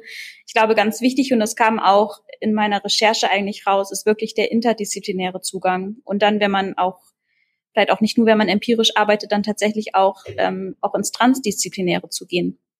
Weil nur so kann man das tatsächlich in, in dieser Komplexität auch abbilden. Und in der Projektion äh, wird es dann doch auf einer individuellen Ebene ähm, nicht normiert, aber dann fürs Individuum äh, konkret, wie wir ja gerade an diesem plastischen Beispiel mhm. auch äh, erfahren haben. Ähm, und äh, das ist äh, der Punkt, wo ich gerne äh, noch näher an die Interviews herangehen äh, möchte. Das ist jetzt eine schwierige Frage. Versuchen wir mal zu trennen, ähm, welche Typen, sagen wir mal, äh, von äh, Heimatsuchenden schon auf individuelle Weise vielleicht beheimateten, mehr oder weniger, mhm ähm, sind Sie begegnet? Wir können das gerne noch äh, am Beispiel weiterer, auch konkreter Passagen aus dem Buch vertiefen. Ähm, ein bisschen Abstand halten noch, weil das wird dann sozusagen die natürlich auch äh, zur Conclusio hinführen. Äh, noch nicht die Ergebnisclusterung, die Typenclusterung, die wir daraus oder die Sie auch daraus abgeleitet haben, sondern erst vielleicht nochmal, ähm, Sie haben gerade das äh, Beispiel des äh, Menschen aus Gambia schon äh, gebracht. Das ist dann einer, ähm, der eine konkrete Utopie mit sich herumgetragen hat und wir wünschen ihm, dass er sie auch nicht verloren hat. Ähm, aber vielleicht äh, können wir da noch ein paar andere Typen nochmal äh, vom Spektrum her aufzeigen, die in den Interviews begegnet sind. Mhm. Ähm, also Sie meinen jetzt, also genau, ich habe acht Interviews geführt und habe am Ende drei Typen herausgeklasset, was natürlich ähm, schon sehr gewagt ist, sozusagen, ähm, da direkt Typen herauszuarbeiten. Ich war nie ein, ein Freund von Typen, es hat sich dann aber am Ende tatsächlich ähm, äh, angeboten, ähm, Typen zu bilden, weil es dann doch relativ eindeutig war. Sie meinen jetzt wahrscheinlich die verschiedenen Schwerpunkt- oder Heimataspekte, genau, die genau. Facetten sozusagen? Die auch da wirklich ausgebreitet worden sind. Genau. Ähm, ja, also eine ganz ähm, eine von den Facetten, wir sind gerade schon zur Facette Utopie, habe ich gerade schon ein bisschen was gesagt. Ähm, eine andere Facette könnte man sagen, ähm, wäre das Thema ähm, Heimat als sozialräumliche Einheit. Ähm, da kann ich gerne eine kleine Passage draus vorlesen und ähm, diesmal auf Deutsch. Ähm, genau, und zwar auf Seite 163 äh, von Mahmoud. Äh, Mahmoud ist aus äh, Syrien geflohen und lebt zum Zeitpunkt des Interviews etwa, glaube ich, zwei Jahre in Deutschland. Ich weiß es gerade nicht mehr auswendig. Ähm, und er sagt, Heimat. Es ist wie meine ehemalige Stadt im Heimatland. Das ist der erste Grund. Der zweite Grund, diese Natur und Berge. Der dritte Grund sind die Menschen in Heidelberg. Sie sind wirklich sehr nett. Ich war in München oder auch in anderen Städten. Kein Rassismus. Es gibt viele Ausländer, viele Ausländer. Das gefällt mir sehr, weil für mich wenn es einen Garten gibt, der nur rote Blumen hat, dann ist das nicht so schön. Wenn er drei oder vier oder fünf Farben hat, das ist wunderbar. Und das ist hier in Heidelberg. Und auch sozial ist Heidelberg sehr, sehr gut. Sehr, sehr gut für mich.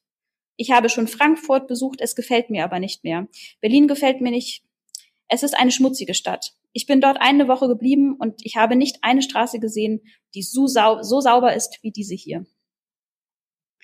Ähm, was man zum Hintergrund wissen muss, ähm, um das Zitat quasi äh, noch zu verstehen ähm, beziehungsweise einzuordnen, ist, dass Mahmoud ähm, eben aus einer Stadt in Syrien kommt, in der Resor, und er hat einen großen Teil seines Lebens aber auch immer wieder im Libanon verbracht, wo er unter anderem studiert hat, wo er im Restaurant seines Bruders ähm, mitgearbeitet hat und dort hat er, sagt er, sehr viel Rassismus und Diskriminierung erlebt.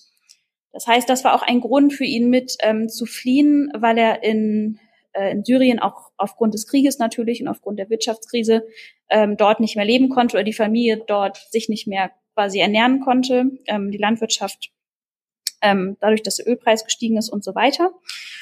Und ähm, zeichnet also hier ein Spiegelbild, kann man sagen, zu seinem Leben eigentlich, ähm, was er eben vorher hatte. Also vorher hat war er Diskriminierung ausgesetzt, ähm, er hat, ähm, er schreibt auch an, er sagt auch an vielen, vielen Stellen, meine Familie sagt, ich sei verrückt. Oder ganz, ganz viele Stellen sind so, dass er betont, welche Entscheidungen er getroffen hat und dass seine Familie aber ihm immer was anderes geraten hat oder Freunde haben ihm immer geraten, was zu machen. Er hat immer das Gegenteil getan.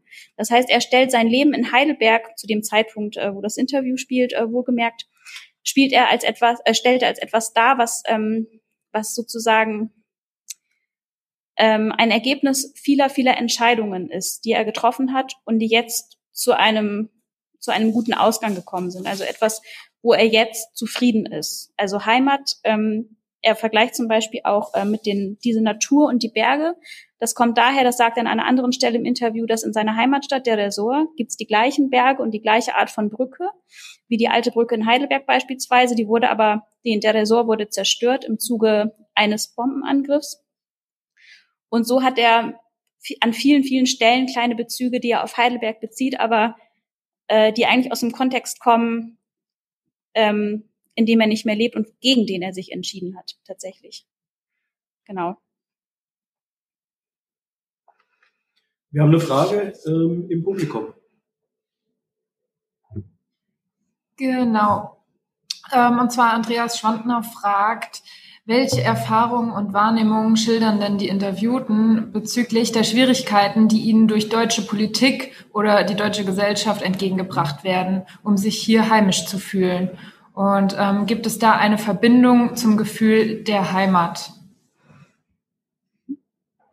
Äh, eine sehr, sehr gute Frage, ähm, tatsächlich, weil wenn man sich mit Heimat auseinandersetzt, muss man natürlich immer schauen, dass man diesen problematischen ähm, oder diesen normalisierenden Vorstellungen, die der Heimatbegriff transportiert, ähm, nicht auf, dass man dem nicht folgt, also dass man das sozusagen erkennt, weil Heimat hat ähm, eine sehr starke Vorstellung von ähm, Sesshaftigkeit ist quasi äh, eine Norm. Dann ähm, Heimat wird sehr, sehr oft romantisiert ähm, und so weiter. Und ich habe deswegen in meinem oder Heimat stellt sich erst ein nach einer bestimmten Zeit, solange man einem Ort, einem Ort ist. Also Heimat ist etwas, was Kontinuität braucht beispielsweise. Und ich habe deswegen in meiner ähm, Arbeit auch einen methodischen oder einen theoretischen Ansatz gewählt, ähm, der eben genau auf diese Kontextfaktoren, äh, die Sie jetzt ansprechen, also diese ähm, Schwierigkeiten durch die deutsche und europäische Politik, ähm, die da nochmal ein genaues Auge sozusagen drauflegt. Und da kann ich sagen, dass in, in jedem Interview sind ähm, Schwierigkeiten, die äh, genannt werden, die quasi durch die ganz individuelle Situation entstehen, durch die rechtliche Situation beispielsweise, durch Diskriminierung, Rassismuserfahrungen, aber also beispielsweise aufgrund, ähm, ähm, weil man eben beispielsweise POC ist oder so, ähm, oder eben aufgrund der Tatsache, dass man aus einem bestimmten westafrikanischen Land kommt. Ähm, also das ist ganz, ganz zentral und da gibt es auch in dem Buch ähm, da lege ich eigentlich auch ein gesondertes Auge drauf, wie genau diese Aushandlung passiert mit diesen mit diesen Schwierigkeiten, die äh, die Geflüchteten erleben, eben durch die deutsche Politik, aber eben auch durch gesellschaftliche Exklusionsmechanismen. Und um da jetzt mal Beispiele zu nennen, ähm, das ist jetzt der rechtliche Status zum Beispiel, also wenn jetzt nur, nur eine Duldung beispielsweise ausgesprochen wurde oder tatsächlich auch ein dreijähriger Aufenthalt oder jemand ähm, scheitert an der B2-Prüfung zwei oder dreimal. Ähm, oder der Ausbildungsplatz ist in Gefahr beispielsweise oder die Person muss untertauchen, weil ähm, ja beispielsweise weil weil sie dem Asylverfahren ferngeblieben ist oder eine andere Person, die dafür eine Person aus Guinea gehalten wird, weil sie beim am Tag der Anhörung die falsche Sprache gesprochen hat. So ganz, ganz viele Kleinigkeiten, die da ähm, zusammenkommen und die eben auch dieses ja, Gesamtwerk Heimat sozusagen für jeden ganz individuell ausgestalten. Am Ende, ähm, es klang eben äh, schon an, äh, haben Sie drei äh, Typen ähm, gebildet. Ich äh, nenne sie jetzt einfach mal, damit wir die Begriffe einmal hören. Ähm, und ähm, dann würde ich gerne im Anschluss äh, versuchen, natürlich auch unter weiterer Einbeziehung des Publikums, ähm, herauszuarbeiten, ähm, was genau zeichnet jeden dieser Typen aus. Das wäre dann sozusagen äh, Ihr Part und dann würde ich gerne so ein bisschen in so ein Wechselspiel kommen, äh, dass ich auch bei zunächst mal äh, bei Ihnen, ähm, Frau Müller, frage, sehen Sie auch nach Lektüre des Buches äh, und nach des heute Abend äh, Gehörten und Gesagten, sehen Sie einen diesen Typen vor sich in seiner speziellen Heimatsituation und, und dann kommen wir so, so langsam ähm, zu den äh, Ableitungen ähm, auch. Fangen wir also an. Ähm, es gibt äh, einen äh, äh, Typ äh, der Heimat als etwas Transportables äh, empfindet oder transportabel äh, zu machendes. Es gibt die Heimat für einen bestimmten Typen in einer Nische oder nur noch in einer Nische und es gibt den Typ, der ähm, Mosaike bildet und äh, gegebenenfalls auch als strategische Hilfe sucht. Fangen wir mit der transportablen Heimat an. Ähm, was zeichnet diesen Typen aus? Je nachdem, wenn es der Veranschaulichung dient, kann man das gerne natürlich auch nochmal durch eine mhm. Passage unterlegen. Dann gehen wir so ins Wechselspiel rein. Mhm. Ähm, genau, ich würde es sehr gerne mit einer Passage unterlegen auch. Ähm, ich erkläre es aber mal ganz kurz eben, was das bedeutet. Ähm, genau, was wir am Anfang auch schon besprochen haben, als wir über den Integrationsbegriff gesprochen haben, geht es bei Heimat ist transportabel darum, dass sich die Person ähm, die ich diesem Typ zugeordnet habe, ähm, tatsächlich natürlich Rassismus und Diskriminierungserfahrungen ausgesetzt sehen und auch zum Teil nicht alle einen unsicheren ähm, rechtlichen Status haben und auch Stigmatisierungen erleben aufgrund ihres äh, Flüchtlingsdaseins sozusagen oder aufgrund dieses Stempels, den sie haben oder den sie einfach, der ihnen einfach zuge, zugeordnet wird, wenn man sie auf der Straße sieht. Ähm, und Treibert ist transportabel bedeutet hier, dass sich diese Personen, sie haben halt die Möglichkeit, an sich an diese transnationalen Netzwerke anzuknüpfen. Sie haben die transnationalen Netzwerke oder auch diese globalen Leitideen, sie, denen sie folgen, bereits ähm, etabliert auf dem Weg vor der Migra auf dem Weg der Migration oder vor der Migration. Das heißt, ähm, da gibt es Anknüpfungspunkte, die sie hier fortführen oder beispielsweise ähm, die Idee oder die, die Fähigkeit, Kunst zu machen, die sie hier ganz bewusst einsetzen, um sich hier wiederum äh, zu etablieren, sowohl was den, Jobmarkt angeht, als auch was eine soziale ähm, Anschluss, den sozialen Anschluss beispielsweise angeht.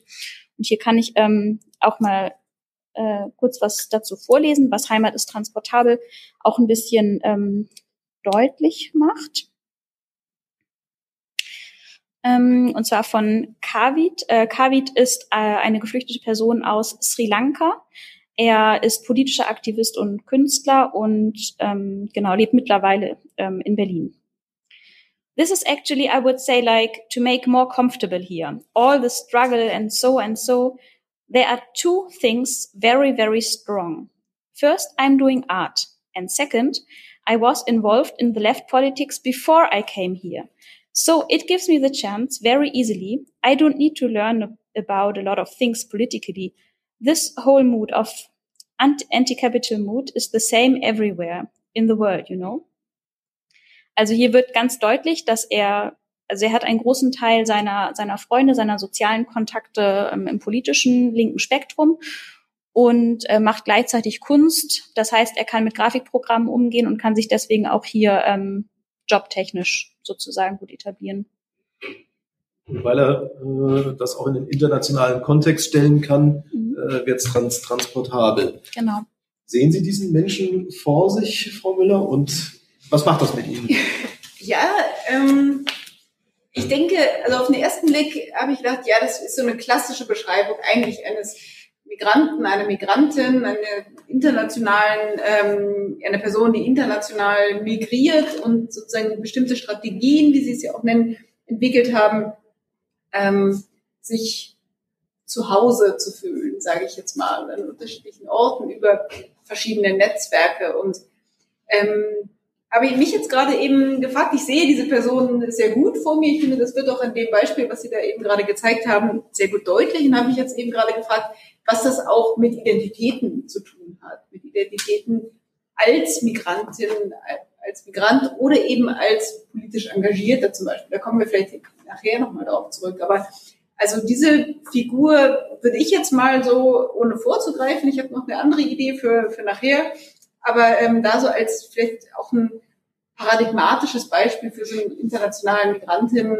und dessen und deren Heimatbegriff sehen. Also vor meinem Auge ist es die Person sehr klar, würde ich sagen, dieses Heimatbild.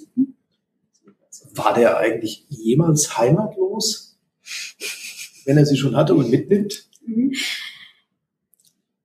Also ich würde tatsächlich gar nicht von Heimatlosigkeit sprechen, sondern einfach von verschiedenen Aspekten, die sich unterschiedlich zusammensetzen, je nachdem, äh, was ich gerade erlebe und ähm, wie ich gerade, was mein Leben gerade für eine Realität sozusagen hat. Aber natürlich spricht er auch, er kontrastiert seine jetzige Lebenssituation auch mit vorherigen Lebenssituationen. Also er musste auch vorher, hatte in Nepal zum Beispiel eine Zeit lang, musste er leben, ein paar Jahre, ähm, weil er nicht mehr in Sri Lanka leben konnte und ähm, kontrastiert zum Beispiel im Gegensatz zu dem Leben damals habe ich jetzt immerhin ähm, weiß ich jetzt immerhin, was ich will, wo ich hin will, was ich kann und was ich hier gemacht habe, dass ich in Deutschland bin, ist meine eigene Entscheidung. Ich bin nicht mehr fremdbestimmt. Ich kann, ich kann machen, was ich will, obwohl er quasi ja so als geflüchteter Mensch auch nach Deutschland kam, im, jetzt im Exil in Deutschland lebt. Ähm, aber ich glaube, wenn ich ihn interviewt hätte, als er in Nepal gewesen wäre, dann hätte er natürlich dort auch einen Heimatbegriff gehabt, also der sich halt anders zusammengesetzt hätte wahrscheinlich. Frage in dem Zusammenhang gerne auch wieder äh, an Sie beide. Ähm, kommt auch im Buch ähm, natürlich äh, vor und äh, nach meinem Be Begriff äh, ist das ein Aspekt, den wir auch hier aufgreifen sollten, die Fähigkeit. Äh, Sie haben es eben im Grunde genommen schon formuliert, äh, zur Selbstwahrnehmung, zur Selbstreflexion.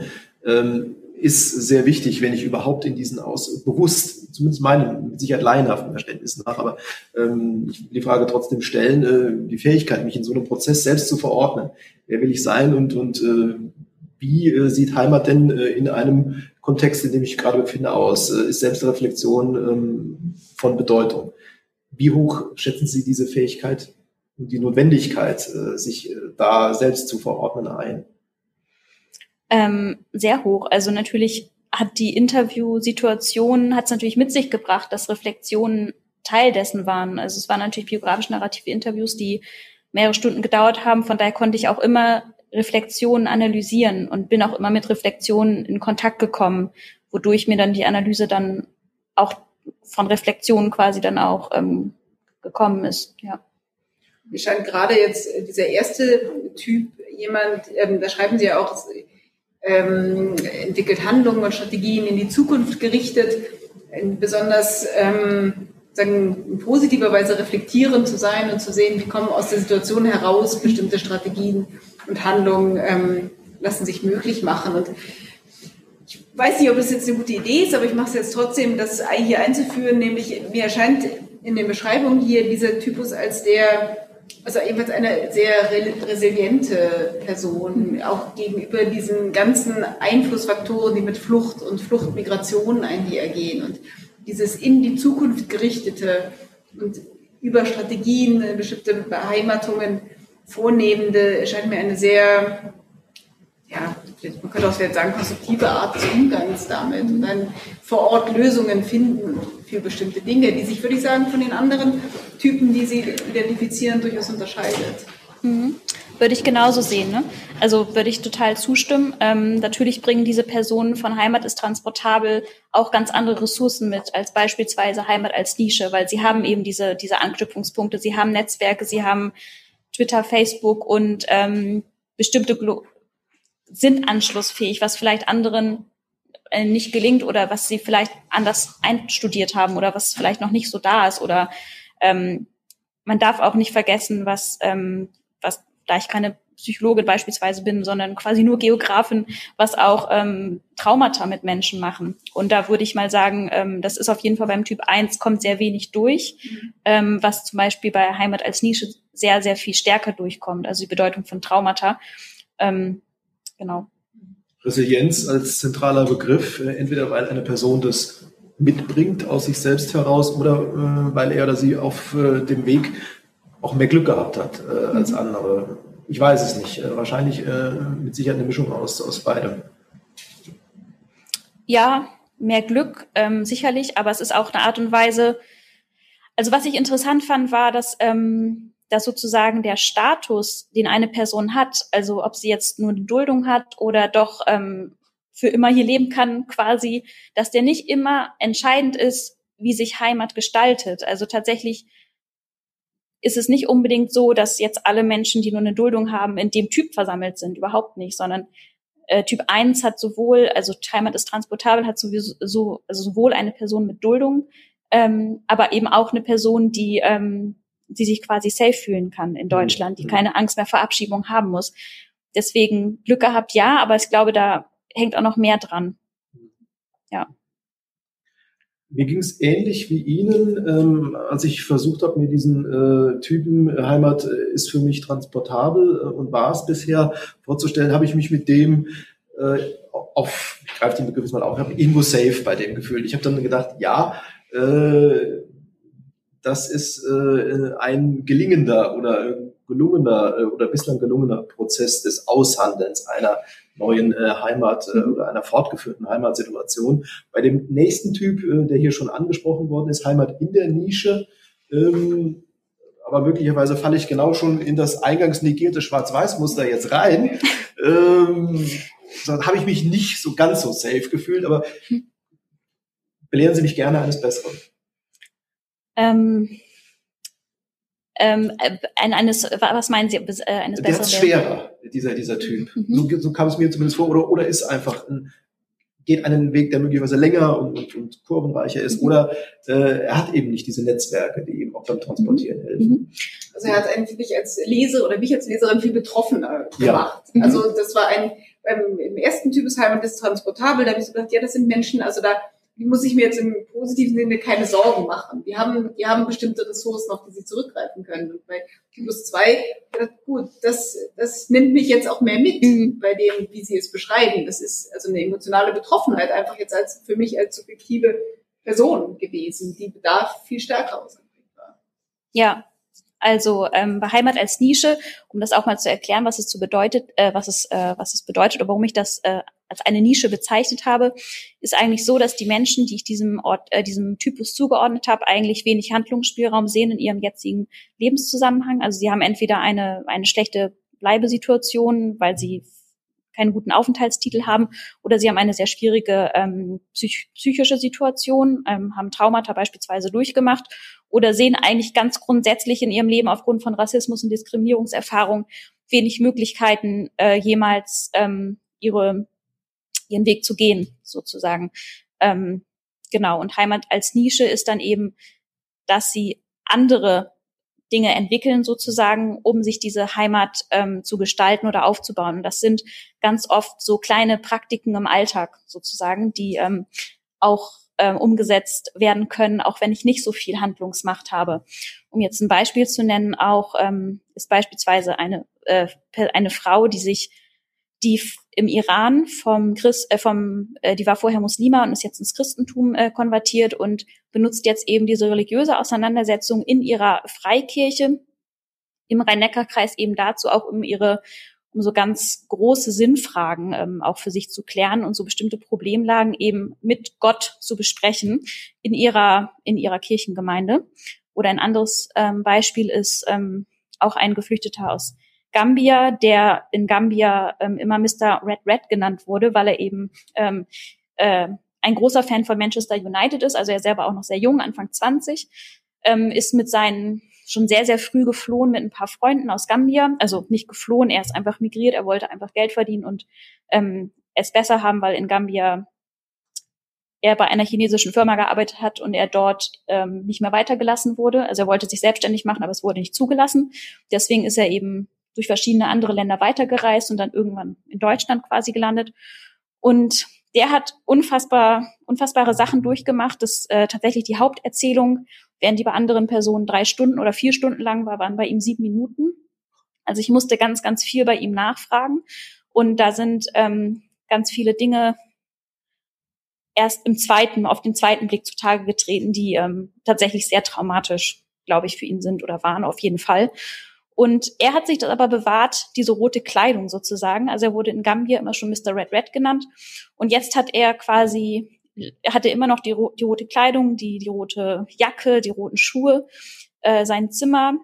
Ähm, er hat dort einen roten Tisch, eine rote Lampe und eine Mützensammlung mit roten Mützen.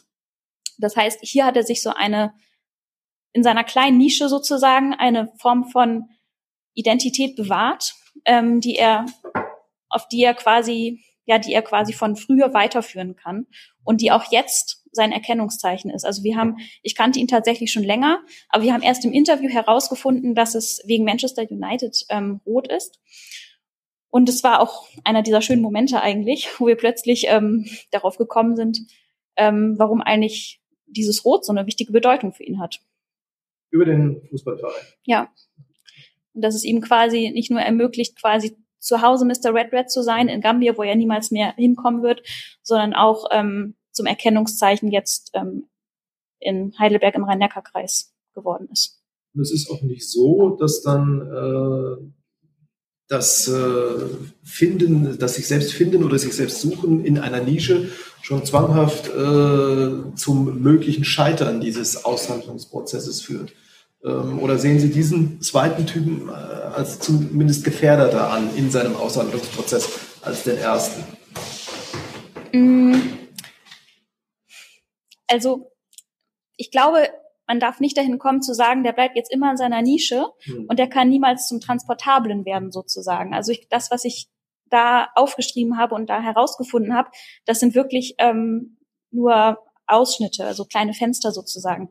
Ich bin in Kontakt ähm, mit manchen noch von meinen InterviewpartnerInnen und da würde ich sagen, mein Urteil von damals, das hat sich, also das würde ich jetzt ganz anders treffen, weil die Person hat sich so in eine komplett andere Richtung mittlerweile entwickelt, nicht nur zum Positiven, manchmal auch ähm, zum Schrecklichen eigentlich oder zum sehr, sehr Tragischen. Eine Person, die vorher, ähm, die ich vorher zum Heimat als Mosaik zuordnen würde, versucht es jetzt in einer Nische. Aber es gibt immer noch diese kleinen Handlungsspielräume sozusagen, die zentral sind und die irgendwie da bleiben oder wie die Person eben versucht, dann doch den Alltag zu gestalten. Ist nicht aber auch dieses sich in eine Nische begeben, auch eine Handlungsgestaltungsstrategie mhm. und ein, ein Modus, den man findet, wenn eben die, der Handlungsspielraum im drumherum, in dem gesellschaftlichen Kontext, in dem man lebt, gerade nicht so ist, dass ich auf die Zukunft gerichtet leben kann, dann ist doch eigentlich gerade dieses sich in die Nische finden ähm, eine, eine Strategie, damit umzugehen und auch das, das Rot von sag, aus dem Herkunftskontext mitnehmen, irgendwie auch etwas Transportables, warum man ja dann wieder sieht, dass diese, diese Typen, wie Sie sagen, ja auch sozusagen Kontinuitäten aufweisen. Hm. Ja, Danke für den Einwurf auf jeden Fall. Also was ich auch äh, mit Heimat immer sagen will, ist, dass es tatsächlich immer um Handlungsspielraum und Handlungsmacht auch geht und um ähm, Wirkmächtigkeit. Und dann eben, worauf bezieht sich das, auf welche Bereiche meines Lebens beziehen sich diese, diese Handlungsmacht und Wirkmächtigkeit? Und die kann eben ganz unterschiedlich sein, je nach Ressourcen, je nach ähm, persönlichem Status. Und äh, da würde ich auch auf jeden Fall ähm, die rote Farbe, ähm, die Auseinandersetzung mit der eigenen Religion ähm, oder auch an andere Aspekte, die vorkommen, auch die Utopie, die ich vorhin vorgelesen habe von Karma, das sind auch so kleine äh, gesellschaftliche Utopie. Ähm, das sind auch kleine, kleine Nischen, in denen, in denen man Handlungsmacht haben kann, sich seinen Space quasi schaffen. Ja. Wenn ich es recht gesehen habe, Frau Pauli, haben wir wieder ähm, eine Frage oder mehrere aus dem Publikum. Genau, und ähm, zwar, wir haben die Frage, ähm, gibt es Unterschiede zwischen Frauen und Männern in der Typenzugehörigkeit? Ähm, vielleicht können wir die Frage aber auch sogar noch ein bisschen Dann stellen weiten. wir den dritten Typen vor und äh, packen äh, die Frage dann dazu. Äh, ich glaube, das, das wird dann dem Gesamtbild gerecht. Also äh, Grüße an den Fragesteller, die Fragestellerin wird auf keinen Fall unterschlagen. Mhm. Dann kommen wir jetzt zum dritten Typen, ähm, nämlich äh, er sucht oder benutzt Mosaike. Ähm, vielleicht kurz den Mosaikbegriff äh, erläutern und dann natürlich, was diesen dritten Typen von den vorherigen äh, unterscheidet. Mhm. Ähm, Nochmal ganz kurz, um auf das Thema Nische zurückzukommen und auch an den Anfang unseres Gesprächs, wo wir gesp äh, wo gesagt wurde, ähm, wir können uns irgendwie alle wiederfinden darin. Ich muss an Heimat als Nische ganz oft an unsere Corona-Situation momentan denken, wo man irgendwie das Gefühl hat, man hat also es ist natürlich überhaupt nicht zu vergleichen mit einer Person, die eine Flucht und Migration hinter sich hat, aber wo man manchmal das Gefühl hat, man hat überhaupt gar keine Möglichkeiten mehr, irgendwas zu machen, ja, in dem privilegierten Leben, was wir da trotzdem führen. Und äh, diese Selbstverständlichkeiten, an die wir uns gewöhnt haben, die einem plötzlich dann genommen sind. Und da finde ich, ist so diese Idee von Heimat als Nische, die sich manchmal auch bei mir einschleicht, wo ich so denke, ja, aber es gibt Sachen, die ich tun kann, in denen ich mich beheimatet fühlen kann, auch wenn ich nicht mehr jeden Tag zum Kaffee trinken um die Ecke gehen kann oder so. Genau, nur das nochmal, um so ein bisschen Anschlussfähigkeit vielleicht auch ähm, nochmal zu betonen. Heimat als Mosaik ähm, ist der dritte Typ, den ich beschreibe. Und er meint eigentlich das, ähm, was auch vorher schon äh, so ein bisschen durchgeklungen ist, als ich das Zitat vorgelesen habe von dem äh, Garten mit den vielen bunten Blumen. Und zwar geht es hierbei darum, äh, dass die Personen, die ich diesem Typ zugeordnet habe, Heimat zusammensetzen aus vielen verschiedenen Teilen, wie Mosaik natürlich schon sagt. Und zwar sowohl aus Erinnerungsfragmenten, also aus Dingen, die passiert sind, die in der Kindheit beispielsweise eine Rolle gespielt haben, wie das Bild von der Brücke äh, und den Bergen, aber auch von Dingen, ähm, die ganz konkret ähm, im jetzigen Alltag eine wichtige, ähm, eine bedeutsame Rolle spielen. Und bei allen Personen, die ich diesem Typ zugeordnet habe, hat ein Ablösungsprozess stattgefunden, der im Interview ganz, ganz deutlich hervorkam. Das heißt, alle Interviewten ähm, wenden sich so sehr vehement ab von dem, was ihr vorheriges Leben sozusagen ist und ähm, leben so sehr in dem Jetzt, also in, in, dem, in, in dem jetzigen Kontext. Das ist äh, beispielsweise bei der einen Person das studentische Umfeld ähm, an der Universität Heidelberg. Das ist bei der anderen Person, die ich vorgelesen habe, ähm, Mahmoud, das Leben jetzt ähm, in dieser kleinen Stadt im Rhein-Neckar-Kreis, die sich so sehr davon unterscheidet, was er vorher hatte beispielsweise. Oder bei dem, äh, bei der, bei, bei dem Studenten ähm, ist es beispielsweise so, dass er vorher sein Leben als sehr kindlich, also er war vorher, hatte er so diese diese kindlichen Privilegien. Ähm, in der Familie hat er gelebt. Dann hatte er ein sehr traumatisches Erlebnis mit einem Soldaten ähm, in Aleppo. Und daraufhin hat sich ganz, ganz viel gewandelt. Und sein Leben, was er jetzt beschreibt, ist eigentlich ein Mosaik aus verschiedenen Erinnerungsfragmenten von damals und neuen Dingen, die er hier dazu, äh, dazu gewonnen hat und die er jetzt aber positiv und anders umdeutet. Also beispielsweise, wenn wir jetzt auch wieder zurück äh, zu der Brücke kommen, ähm, was ich vorhin vorgelesen habe, ist es so, dass diese Brücke nun eine neue Bedeutung erhält in dem jetzigen Lebenszusammenhang, weil ich kann mich noch daran erinnern, als ich Mahmoud kennengelernt habe, da hat er mir von der so erzählt und das erste, was er mir erzählt hat, war, äh, das ist die Brücke. Und ich wusste aber, die Brücke, die gibt's gar nicht mehr, die wurde zerstört ähm, durch den IS und ähm, Aber in dem Interview dann ein, zwei Jahre später war die Brücke wieder da. Also sie war quasi Heidelberg und die Brücke waren sozusagen wieder das Bild, was es wieder vervollständigt hat, sozusagen. Und ähm, das meine ich eigentlich mit Mosaik, also dass es sowohl eine Loslösung gibt als auch eine Zusammensetzung und ähm, was das Zentrale bei dem Typen ist, so diese neue Sinngebung eigentlich. Genau. Das fand ich jetzt nochmal ähm, sehr, sehr hilfreich, wie Sie das präzisiert haben, weil als ich am Anfang diesen, diesen dritten Typus ähm, und seine Beschreibung gelesen habe, habe ich so gedacht, ach, Mosaik, ich dachte immer, aus verschiedenen Teilen kommt äh, etwas Neues zusammen. Und dann lese ich hier über Ablösungsprozesse und war erst so ein bisschen irritiert. Wenn es auf Ihre Frage ging, sehe ich diese Typen vor mir, da habe ich diesen Typus erstmal nicht gesehen oder jedenfalls nicht so klar wie die beiden anderen. Und das, was Sie jetzt gesagt haben, dass da auch neue Dinge dazukommen, das finde ich sehr, sehr überzeugend. Und das finde ich, ähm, macht auch den, vielleicht nochmal den, den Bogen, ähm, spannt den Bogen nochmal ähm, zu der fra grundsätzlichen Frage, wie auch Migration, räumliche Bewegung insgesamt diese Heimatverständnisse prägt und auch die Identitäten der Personen prägt und inwiefern nicht auch wir dann ähnliche ähm, ja nicht, nicht Erfahrungen, das auf keine, keinen Fall, aber sozusagen bestimmte Dinge nachvollziehen können, weil doch auch uns es möglicherweise so geht, dass bestimmte Ablösungsprozesse mhm. vorkommen, bestimmtes Neues, was wir im Leben erfahren haben, wir integrieren in diese verschiedenen, jetzt in diesem Fall Heimatkonzepte. So, also möglicherweise als These oder Frage formuliert, ist vielleicht dieser, dieser dritte Typus einer der, der denjenigen, die keine Fluchterfahrung haben, ähm, diese Art, keine internationalen Migrationserfahrung vielleicht am nächsten von allen? Ähm, würde ich, glaube ich, ähm, nicht unbedingt sagen, glaube ich, weil ich ähm, ich sehe auf jeden Fall den, also was mir natürlich sehr wichtig war bei meiner Arbeit war, ich will nicht die geflüchteten Heimat haben. Ne? Da haben wir auch schon drüber gesprochen. Ich will nicht ähm, sagen, das ist die Heimat von Flüchtlingen und ähm, das ist die Heimat von, äh, Entschuldigung, von Hochqualifizierten zum Beispiel, ne? ähm, sondern es geht mir darum, ein Muster zu schaffen oder eine Schablone zu bauen, in die wir uns reinfinden können. Und ich, ich sehe mich durchaus in Heimat als Nische und ich sehe mich auch durchaus in Heimat als transportabel. Der, die Momente in meinem Leben, in denen ich, vielleicht weil ich das Buch geschrieben habe, ist es für mich so einleuchtend, ich weiß es nicht, ähm, sind aber durchaus, also die Momente, in denen das eine das andere überwiegt, sind durchaus unterschiedlich. Und vielleicht, wenn ich fünf mehr Personen gefragt hätte, wäre ein vierter Typ dabei rausgekommen. Vermutlich. Ne? Das ist jetzt eine sehr grobe Aufteilung sozusagen. Deswegen würde ich sagen, ähm, ja, es gibt diese Dynamiken. Ähm, ich habe hier ähm, mit diesem Ansatz der Migrationsregime bin ich besonders eingegangen auf eben diese Aspekte, die migrations- und fluchtspezifisch sind. Ähm, aber ich bin sicher in jedem, dass es auch durchaus auf uns zu übertragen ist. Dann sind sie vielleicht ein ganz bisschen anders ausgestaltet oder so. Aber genau.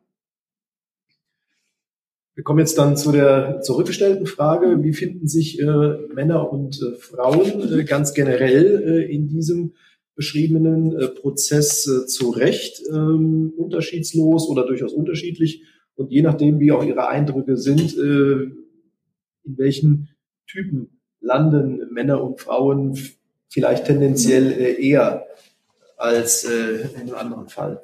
Mhm. Also dazu muss ich direkt mal ähm, enttäuschterweise sagen, dass ich quasi acht Interviews geführt habe und davon nur eine mit einer Frau gesprochen habe. Das war dem Umstand geschuldet, dass in dem transdisziplinären Forschungssetting, in dem wir gearbeitet haben, wir in erster Linie eigentlich nur mit männlichen ähm, geflüchteten Personen zu tun hatten und es da sehr, sehr wenig Kontakt gab zu, zu Frauen. Und wir haben es auch versucht, im Laufe des Projekts zu verändern. Wir haben auch verschiedenste Veranstaltungen gemacht, ähm, um mit geflüchteten Frauen ins Gespräch zu kommen. Es wurde allerdings nie so ähm, tief oder langwierig, vielleicht besser gesagt, ähm, wie mit der mit der Anfangsgruppe sozusagen, mit der wir angefangen haben zu arbeiten. Deswegen ist in dem Sample eine Frau vertreten, die ähm, auch ähm, deutlich älter ist als die anderen, beziehungsweise sie ist Anfang 40 zu dem Zeitpunkt, als ich sie interviewe. Und sie ist eben als Konvertitin aus dem Iran nach Deutschland gekommen. Und sie ähm, befindet sich oder sie habe ich zugeordnet dem Typ Heimat ähm, als Nische. Ich würde aber nicht sagen, dass es, dass das ist, weil sie eine Frau ist oder weil sie sich als Frau bezeichnet ähm, sozusagen, sondern einfach deswegen, weil sie wirklich eine eine sehr schwere ähm, Zeit in Deutschland durchmacht oder durchgemacht hat. Ähm, äh, sie hatte sich das eigentlich vorgestellt, mit der ganzen Familie zu kommen. Es hat nicht funktioniert. Und seitdem ist es halt für sie sehr, sehr schwer, einen Sinn in ihrem Leben in Deutschland zu sehen, beziehungsweise das tatsächlich als Erleichterung zu sehen zu dem Leben im Iran. Also das hinterfragt sie tatsächlich auch äh, sehr, sehr stark, ob das so eine gute Entscheidung war, die sie da getroffen hat. Genau. Von daher kann ich ähm, tatsächlich nichts dazu sagen, ob es jetzt Frauen und Männer äh, spezifisch sind. Vielleicht können Sie noch äh, aus Ihrer Erfahrung was machen. Literatur oder ja. genau aus Literatur. Also ergänzend lässt sich ähm, hier vermuten, dass es Genderunterschiede insofern gibt, als bei diesen Beheimatungsstrategien vor allem, würde ich sagen, ja auch, auch Sozialisationseffekte gibt. Ähm, das heißt, dass die Art und Weise, in welchen Kontexten ich aufwachse, welche ähm, Erwartungen an mich, meine Geschlechterrolle herangetragen werden, auch mit beeinflussen kann, wie ich im Kontext von Flucht beispielsweise mit Situationen umgehe, welche Strategien ich entwickle, welche, welche Formen von, von Heimat ich ähm, entwickle. Und also es gibt ähm, Studien zu genderspezifischen ähm, Verortungspraktiken, Raumproduktionspraktiken beispielsweise, also wie ich etwa eine, eine Stadt benutze, wie ich mich in einer Stadt bewege, dass das von ähm, der Genderidentität auch abhängig ist, durch sie mit beeinflusst wird, immer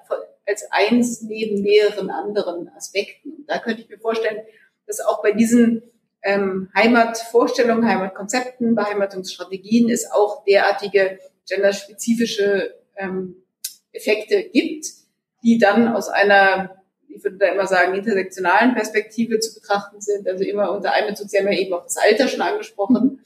Und dann natürlich der Kontext, aus dem man kommt, wo ist man, ich finde ja auch hier die, die ähm, unterschiedlichen Bezüge auf Land und Stadt beispielsweise sehr interessant, die bei Ihnen auch immer, also so latent auch in den Interviews vorkommen.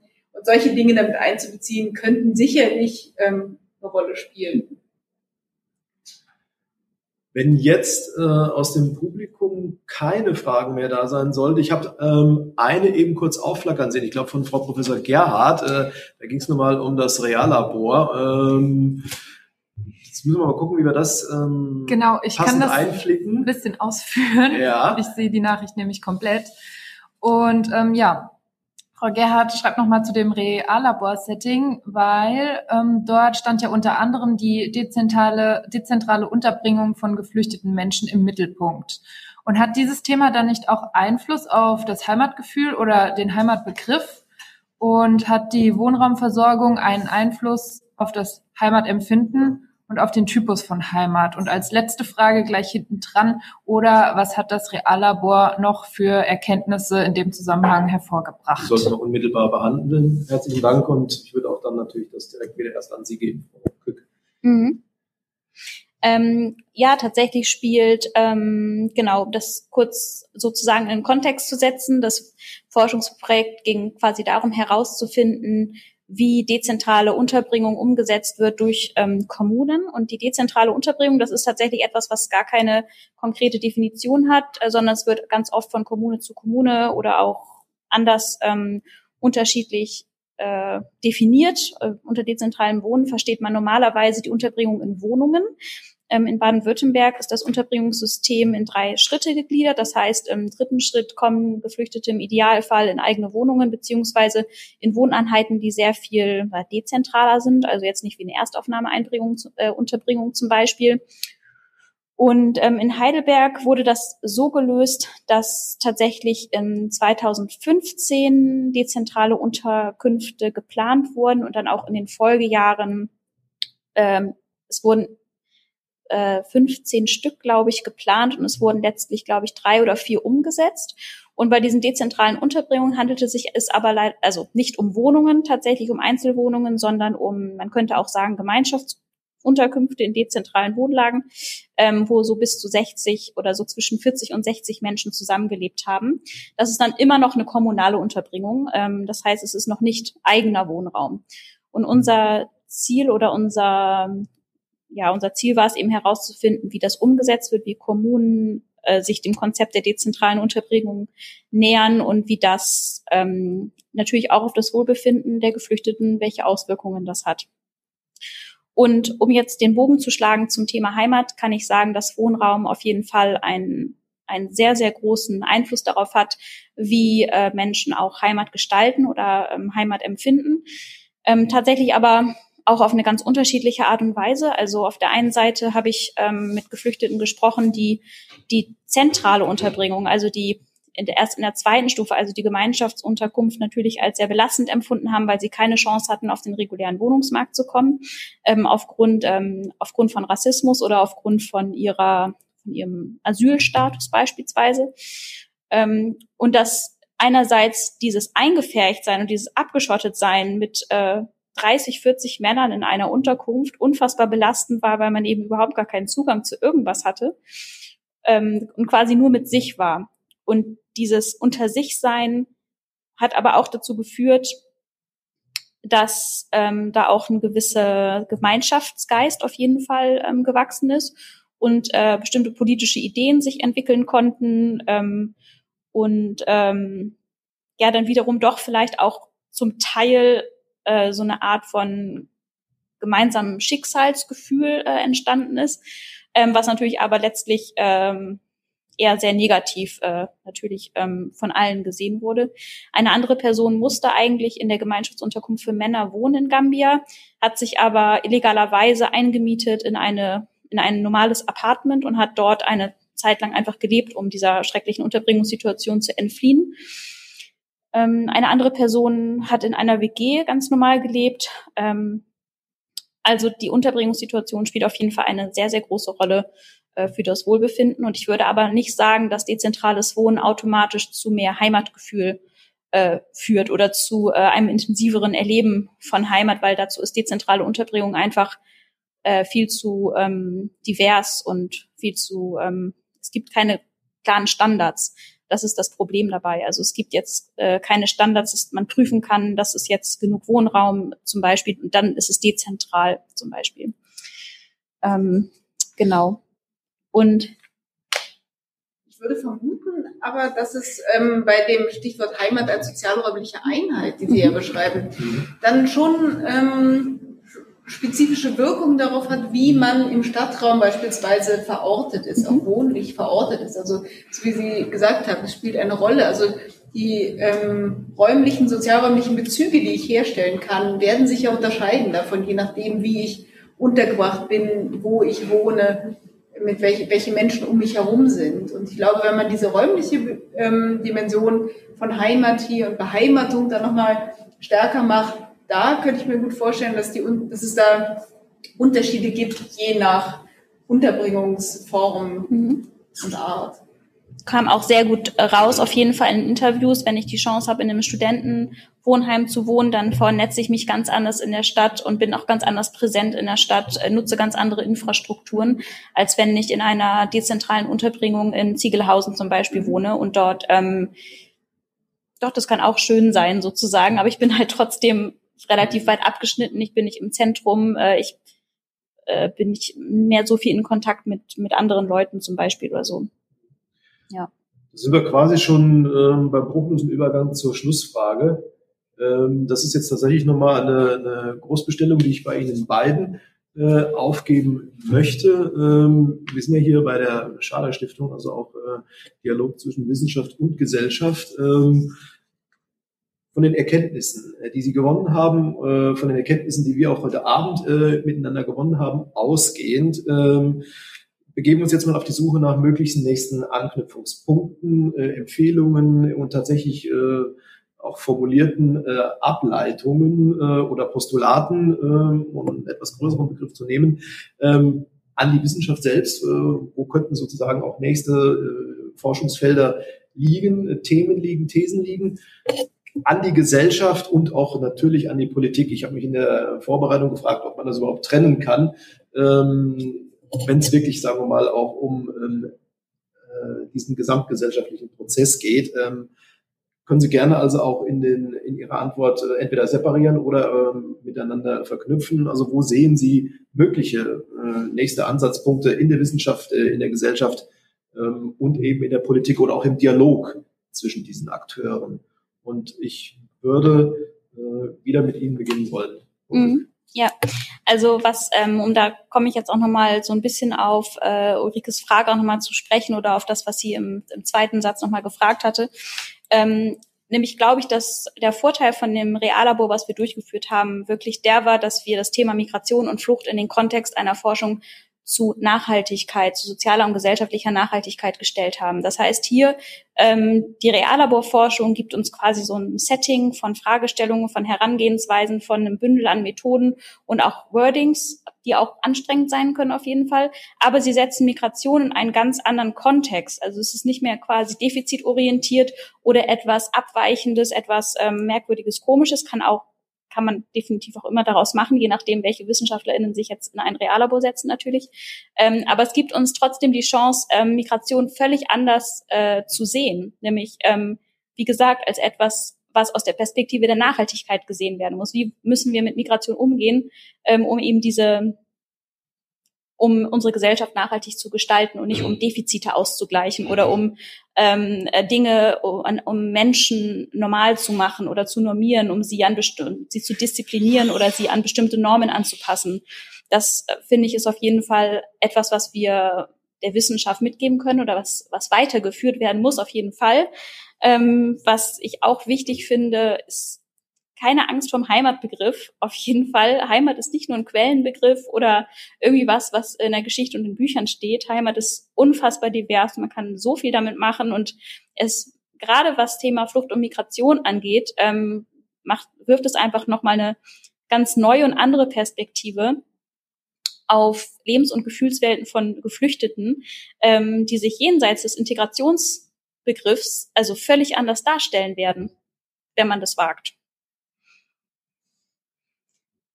Ja, ich möchte äh, gleich noch daran anschließen, haben einen sehr wichtigen Punkt genannt. Ähm, an die Wissenschaft möchte ich tatsächlich äh, den, den Forschungsauftrag formulieren, den die Frage letztlich aus dem Publikum aufgebracht hat, wie ist es mit Männern und Frauen, nämlich sich systematischer mit der einer intersektionalen Perspektive auf ähm, Beheimatungsstrategien, ich es jetzt einfach mal ähm, anknüpfen an Sie, ähm, zu beschäftigen und wirklich größer nochmal die Frage zu stellen, je nachdem, welche, welche Bildungsressourcen ich habe, wie ich sozialisiert bin, welche, welche Formen gibt es da bezogen auf Geflüchtete, bezogen auf äh, Migrantinnen, Migranten insgesamt, bezogen möglicherweise auf uns alle, also auch Stichwort keine Angst vor dem Heimatbegriff.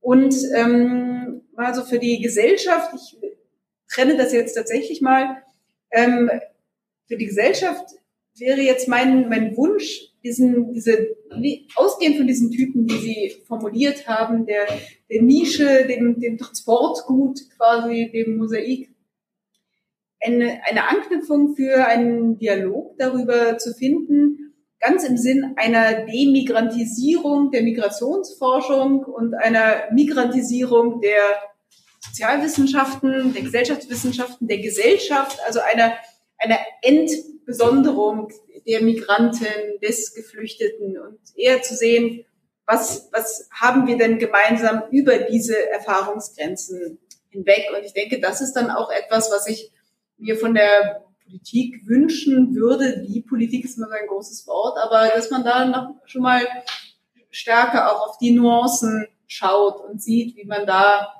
ähm, zwischen den Zeilen lesen kann und vielleicht auch mal gegen Kategorisierungen, die ja für politisches Handeln letztlich sehr nötig sind, aber mhm. in sagen, der Asylsuchende, die Geflüchtete, der Hochqualifizierte ähm, geht und versucht, diese, diese Grauzonen, dieses, dieses Dazwischen ernster zu nehmen. Zustimmung, Frau Kuck? Auf jeden Fall, ja.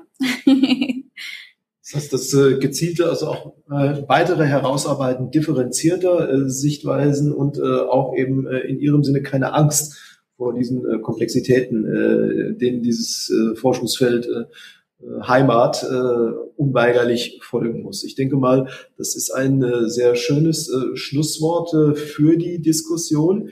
Ich darf mich äh, zunächst äh, ganz herzlich äh, bei Ihnen beiden äh, bedanken für die Teilnahme heute Abend. Ähm, ich darf mich ähm, bei Frau Professor Gerhardt für die äh, einleitenden Worte bedanken. Ich darf mich äh, bedanken bei dem Team der Schader Stiftung, äh, wo wir heute Abend in der zweiten Ausgabe von Ex Libris ähm, zu Gast waren. Ich gehe davon aus, wenn möglicherweise auch im Nachgang noch Fragen äh, auftauchen sollten, dass das dann äh, über das äh, Team Schader dann auch an, an Sie weiter oder auch an Sie, Frau Müller, weitergeleitet werden kann, eben um auch im Sinne des jetzt Gehörten und Gesagten äh, den Dialog äh, nicht abreißen zu lassen. Das, äh, denke ich mal, können wir ähm, gerne hier sozusagen äh, versprechen. Und damit möchte ich äh, für heute Abend äh, mich auch bei Ihnen äh, fürs Zuhören und Zuschauen sehr herzlich bedanken und möchte schließen mit dem Verweis, dass Ex Libris weitergeht.